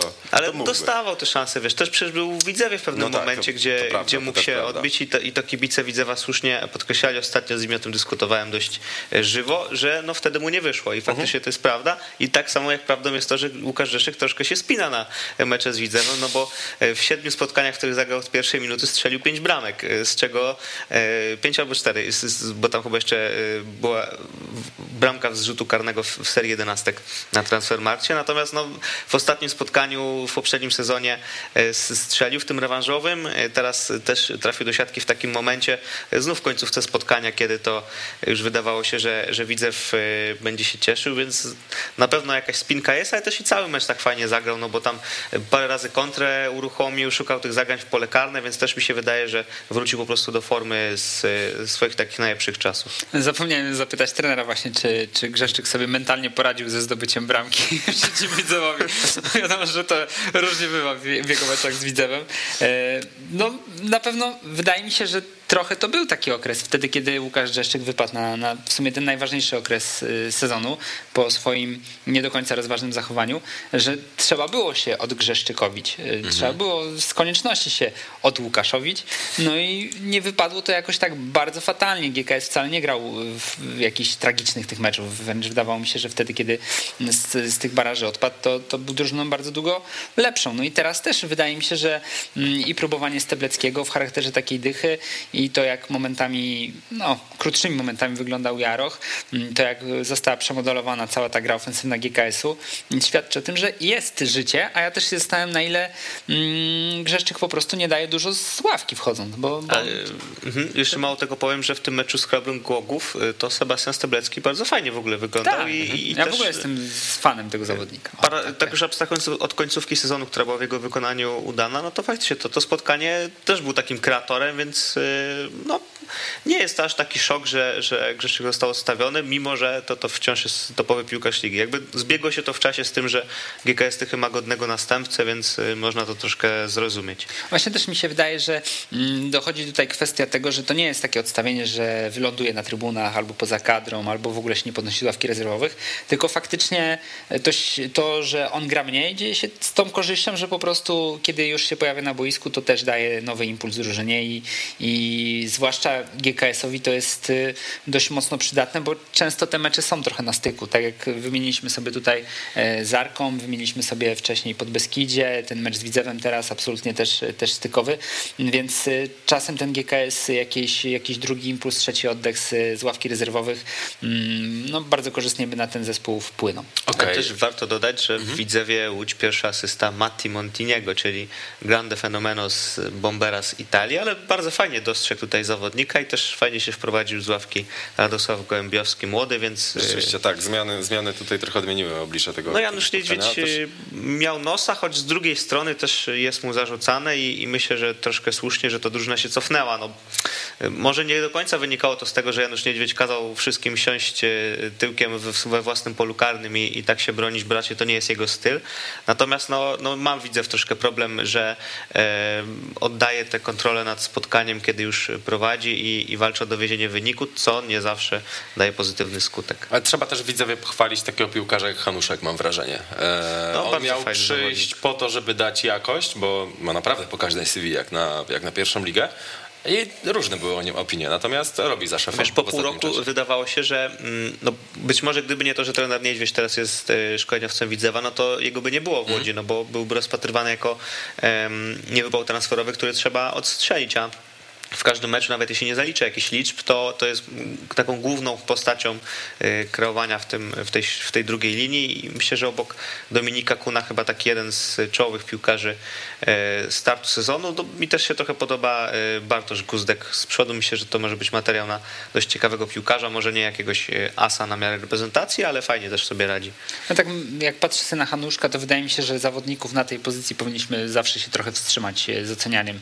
Zresztą kiedy, kiedy z Leszkiem sobie tym rozmawialiśmy e, w naszej łódzkiej audycji, kiedy on, on do Widzewa trafiał i też oczywiście jaraliśmy się mm, mocno tym, jakie ma CV i, i dość sporo od niego oczekiwaliśmy. Mm, Leszek zwłaszcza, bo ja może trochę mniej. Natomiast e, no, to jest taka pozycja, że musisz wiedzieć, kto biega troszkę szybciej w drużynie, kto lubi dostać piłkę do nogi, kto zdecydowanie gra na linii spalonego z obrońcami.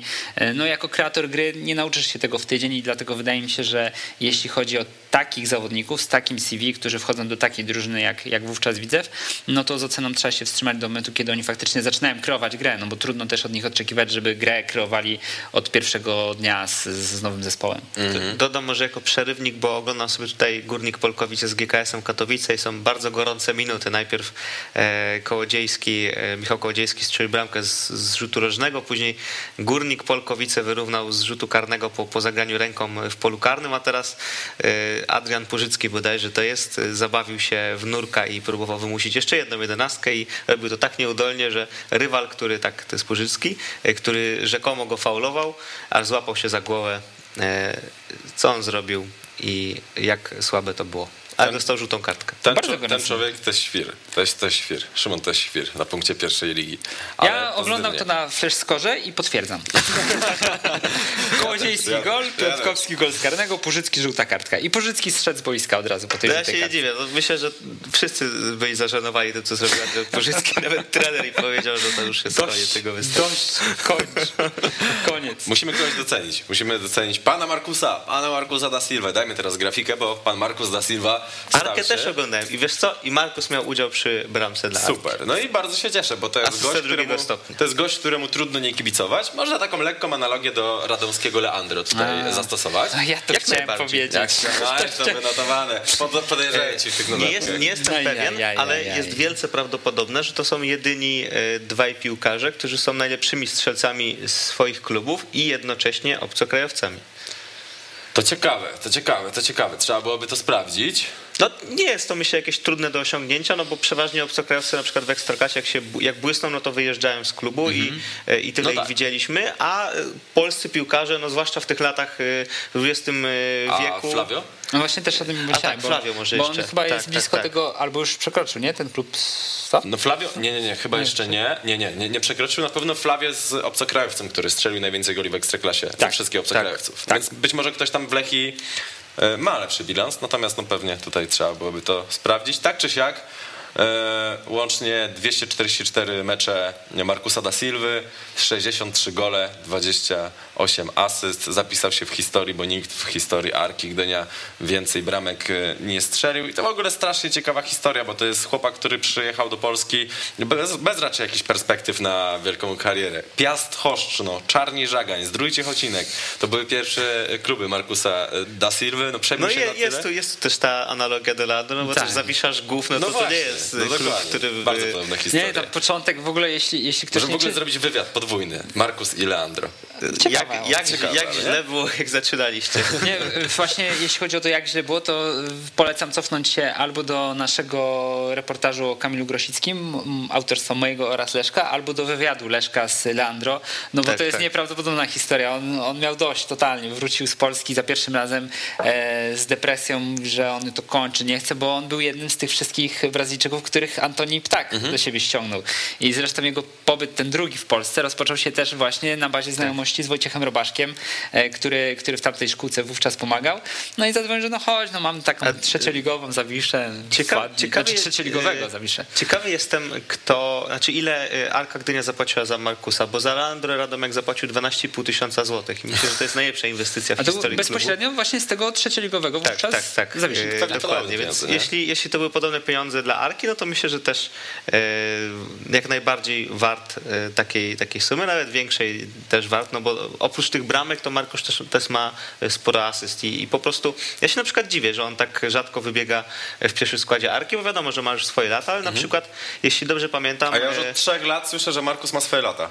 no On właśnie, a robi. wiesz, i on cały czas coś robi, a też zaraz to sobie sprawdzę na szybko, bo wydaje mi się, że on w letnich sparingach był najlepszym strzelcem Arki i, i tak jakby wydawało się, że, że tak, no cztery bramki, trzy asysty w letnich sparingach miał, więc wydawało mi się, że ten sezon rozpocznie w pierwszym składzie, zwłaszcza, że y, poprzedniego właśnie, y, poprzednim był bardziej rezerwowym, a tutaj y, no też jakby taka marginalna rola i, i mówię, proszę, wchodzi z ławki, dzisiaj asysta drugiego stopnia, w poprzednim spotkaniu asysta i bramka, bo to też było tak, że poza tym golem jeszcze dorzucił podanie do, do Kobackiego, więc... No, to, to jest gość, który zawsze miał konkret. No przecież on przy dwóch bramkach z Mitteliant Dokładnie, tak. te bramki, tak? Wtedy. A, jak Y, pan wie- spokój. A pamiętam, pamiętam, pamiętam doskonale, jak Zbigniew Smułka stwierdził, że on w ogóle będzie siódmy do gry. No i to też jest miłe, że, tak, że gość y, tutaj...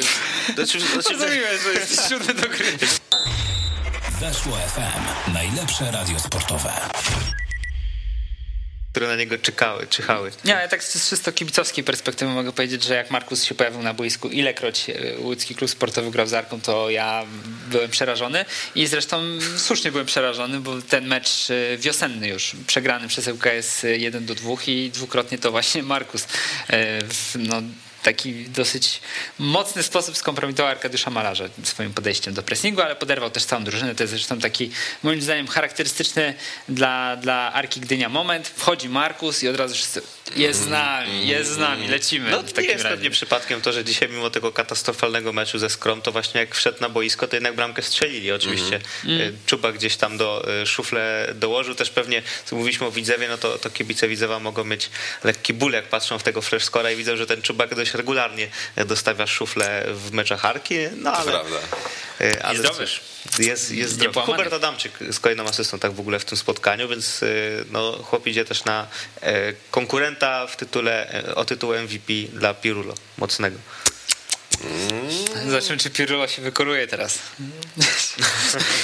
Według naszej grafiki tak. A słuchajcie, jeszcze, jeszcze po- pozosta, pozostałem w temacie Arki Gdynia. Czego jej brakuje, poza Markusem oczywiście w wejściowej jedenastce, żeby odpalić? Bo mi się wydawało, wręcz byłem pewien, że ten sezon będzie dla Arki łatwiejszy niż poprzedni. A ja Eee, wręcz przeciwnie, ja, tak? myślę, ja myślałem, że to będzie, znaczy ja ich nie dałem jako kandydata do awansu, może trochę na, znaczy do tej szóstki, Mhm. e, pewnie troszkę tak e, na, na wyrost, ale e, no tak patrzyłem na tę Arkę i mówię, coś mi się wydaje, że to będzie taka drużyna, która będzie raz grała do, dobrze i zgarniała trzy punkty, a zaraz potem je traciła i taka będzie huśtaweczka, No i taka jest, dokładnie taka jest. Tak, taka, i- jak, i to się taka jak sprawdza. mieć Legnica w zeszłym sezonie trochę. Tak, Tylko tak, mieć tak, miała wtedy dokładnie. więcej remisów. Y, No nie wiem, czy, czy tutaj y, no jakby nie jestem wielkim krytykiem, ale nie jestem też wielkim fanem e, Dariusza Marca. Uważam, że to jest dość niezły trener, ale taki, któremu może czegoś brakować, żeby, żeby właśnie w takim momencie, jak, jak na przykład dzisiaj, że Arka musiała odwrócić wynik meczu, bo też to jest ciekawe. E, Widziałem, że bodajże strona Arkowcy, e, ale i Łukasz Jesienowski wrzucali takie stat, statystyki. Jedna mówiła o tym, że sześć razy w tym sezonie już Arka traciła bramkę jako pierwsza, czyli ewidentnie jest z tym problem, E, a druga mówiła o tym, że z Beniaminkami. Każdy Beniaminek strzelił Arce dwa gole, bo Górnik Polkowice strzelił dwie bramki, no dzisiaj Skra Częstochowa i trzeci z Beniaminków też strzelił dwie bramki. Nie wiem, kto był trzecim z Beniaminków. I dwa te mecze Arka przegrała. Ze Skrom i bodajże z Górnikiem Polkowice. Albo z tym trzecim z Beniaminków. Ale dwa Gieksa. przegrała. Gieksa. Nie, z Gieksą wygrała 4-2. No odwróciła, ale z Górnikiem przegrała. 1 No tak, Ja też, miałem, ja też miałem dziurę w głowie, bo już Giekse traktuję jako totalnie pierwszoligowy klub. No to trudno, trudno było z traktować. Ja ostatnio robiłem jakieś, sp- coś sprawdzałem i mówię, brakowało mi jednego Beniamika w jednym sezonie i się okazało, że to był Widzew, no bo tak kompletnie nie Tak, potraktowałem, tak. wiesz, patrzę w tabelę, no nie, widzę, widzę, spoko. I, E, Fajnie zauważyliście, że Arka trochę od ściany do ściany, bo ja cały czas obserwuję ten mm, rzeczony mecz na, na flash score i muszę dodać, że jeden remis ma tylko Arka, no i dwie skrajności, czyli Korona na górze i 100 mil na dole, więc coś w tym jest faktycznie, jeśli chodzi o to wahanie się od ściany do ściany przy przy przypadku Arki. Natomiast też wydaje mi się, że trochę im brakuje momentami, mm, no nie chcę tutaj znowu sprawdzać wszystkiego do szczęścia, ale jak spojrzysz się na tę tabelkę z XG, nie wiem czy śledziłeś, e, kibice Arki się wymieniali między sobą tą tabelką XG, nie mam powodów, by nie wierzyć im, że, że ta tabela jest opracowana rzetelnie, no to Arka tam wyglądała tak, tak mniej więcej tak jak w momencie, kiedy spadała z ligi. Że Musisz mi podesłać myślę to, bo nie widziałem tego, Tak, była taka tabelka. Oczywiście tak jak właśnie przy spadku z Ekstraklasy ŁKS Arka otwierają tę- całą statystykę, że strzałów jest dużo, goli oczekiwanych jest bardzo dużo, goli spodziewanych to tam w ogóle tych straconych nie, nie, nie jest aż tak wiele jak tracą, Mm, więc y, kazałoby to sądzić, że mm, no Arka jednak gra dobrze, tylko punktuje średnio. nie, Natomiast wiesz co, Arka ma problem z jej skutecznością, trochę już w poprzednim sezonie miała, Tak. bo, bo zdarzały się takie mecze, że tam Żebrowski trochę marnował, tutaj ktoś jeszcze i tak, no, no w tym sezonie też mm, z tą Skrą niby w pierwszej połowie e, Skra oddała mniej strzałów, ale bardziej konkretne właśnie były. I to, to ich różniło, że ta Arka jakby nie potrafiła się przełamać i tak też mam wrażenie, że trochę ich ciągną właśnie ci trzej piłkarze. Tak Rosołek teraz w tym spotkaniu nieźle zagrał. Kobacki to już y, wiadomo od kilku spotkań. No i ten Adamczyk, że to były takie motory napędowe, to się nie zmienia i i jakby ich troszkę wyjmiesz z Arki i, i robi się problem. Więc mam nadzieję, że e, Arka e, ich nie, nie straci, bo wtedy to już w ogóle byłaby e, kaplica. To, co mnie, mnie trochę zaskakuje, to jest fakt, że w Warce nie odczuwa się jakiegoś wielkiego pożaru, mimo że ten start naprawdę jest kiepski. No, jak patrzę sobie na przykład na dysproporcje w reakcjach w Łodzi, gdzie, gdzie u nas to już naprawdę masakra, sezon spisany na straty i tak dalej, w ogóle już wiesz, nic... wiesz, że to twoje sformułowanie y, nie czuć pożaru w Gdyni na początku sezonu jest bardzo, bardzo niefortunne. No to tak. E, No, cóż mogę powiedzieć, no. No, Nie, nie, broń Boże, nie wyśmiewam, po prostu Natomiast no, sy- sytuacja. mają, e, mają punkt mniej od tego UKS-u, od UKS-u, który Mhm. jest kompletnie szpitalnie porozkładany. No i, no i sam jestem ciekawy, jak Też dodam, no bo warto y, zauważyć, z kim w ogóle grała Arka, bo y, poza tym, że już wymówiliśmy, że z trzema Beniaminkami, no to tam y, były drużyny typu Zagłębie Sosnowiec, no Chrobry Głogów też nie uważany za jakąś tuzę ligową, więc no tak naprawdę chyba tylko Widzew Łódź, no i ten GKS Tychy to były takie drużyny, które będą walczyć o, o awans razem z Arką i, i, i które już z Arką grały, a reszta to były raczej takie zespoły no, no z dołu albo ze środka stawki. Okej, wolne wnioski. Kuba, A. co tam sobie wynotowałeś, a czego jeszcze nie Właśnie powiedziałeś? Przypominałeś mi, żebym wynotował sobie wolne wnioski. Mam cztery wolne wnioski o UKS-ie. Natomiast e, wolnym moim wnioskiem było, było to i jest to, pozostaje, że prawdopodobnie problemem Zagłębia Sosnowiec nie był trener Kazimierz Moskal. To jest mój wolny wniosek. Że to nie był problem Zagłębia Sosnowiec, bo Kazimierza Moskala już nie ma, a nie uległa jakiejś drastycznej zmianie gra. Tak. So, oni e, zaraz po, po zmianie trenera e, zagrali jakiś typowo zagłębio sosnowiecki me- mecz. Taki że kuriozalny, e, kuriozy mówię, nie, to chyba jeszcze Kazimierz Moskwa prowadzi, bo to pasuje do, do jego zagłębia. Ale też się z tym zgadzam. Myślę, że tam jest problem większy, że em, troszkę ten klub jest niepoukładany na górze i przez to to się rzuca, rzutuje też na to, że mimo niezłej kadry nie udało się niczego sklecić. No i oczywiście za dużo chaosu klasycznie. No jak się zmienia co chwilę trenera, no to mimo wszystko jasne. uważam, że Kazimierz Moskal powinien tę rundę skończyć, e, nawet jeśli wpadł w kryzys. No bo teraz, no e, mówię, kolejna zmiana trenera, znowu e, ktoś wchodzi w trakcie sezonu. Ja nie wiem, czy to się uda, mimo że Artura Skowronka na, na poziomie pierwszoligowym cenię. No tak, ten Szymon, mecz, twój wolny wniosek? Wiesz co, może Mateusza Marca pochwalę, bo kolejną bramkę strzelił i, i w ogóle tak od początku sezonu wygląda bardzo dobrze, a no to był zawodnik, którego też już e, troszkę tak e, skreślono, troszkę się odbił w tym Podbeskidziu i w pierwszej lidze w rundzie wiosennej e, i później w Ekstraklasie tym bardziej, a on w tej odrze się fajnie odbudował, jest myślę kluczową postacią zespołu, bo, bo ma też dwie asysty, więc praktycznie jak coś się dzieje w ofensywie Odry, no to on jest to zaangażowany, bardzo często oddaje strzały i, i chyba wrócił ten e, Mateusz Marzec, e, którego znaliśmy z GKS-u Bełchatów. Może jest po prostu skrojony pod takie kluby e, typu Odra, typu Bełchatów i, i troszkę ciągnie tę Odrę do góry, bo pozycja w tabeli, oni mieli bardzo słaby okres przygotowawczy. Pamiętam, że mówiłem, jak chyba nawet gdzieś w okolicy spadku typowałem, mówię, no bo po takim okresie przygotowawczym, trochę tam zmian w tym zespole, powyjmowani liderzy drugiej linii właśnie i tak mówię, no średnio wygląda ta Odra, a tutaj głównie dzięki Mateuszowi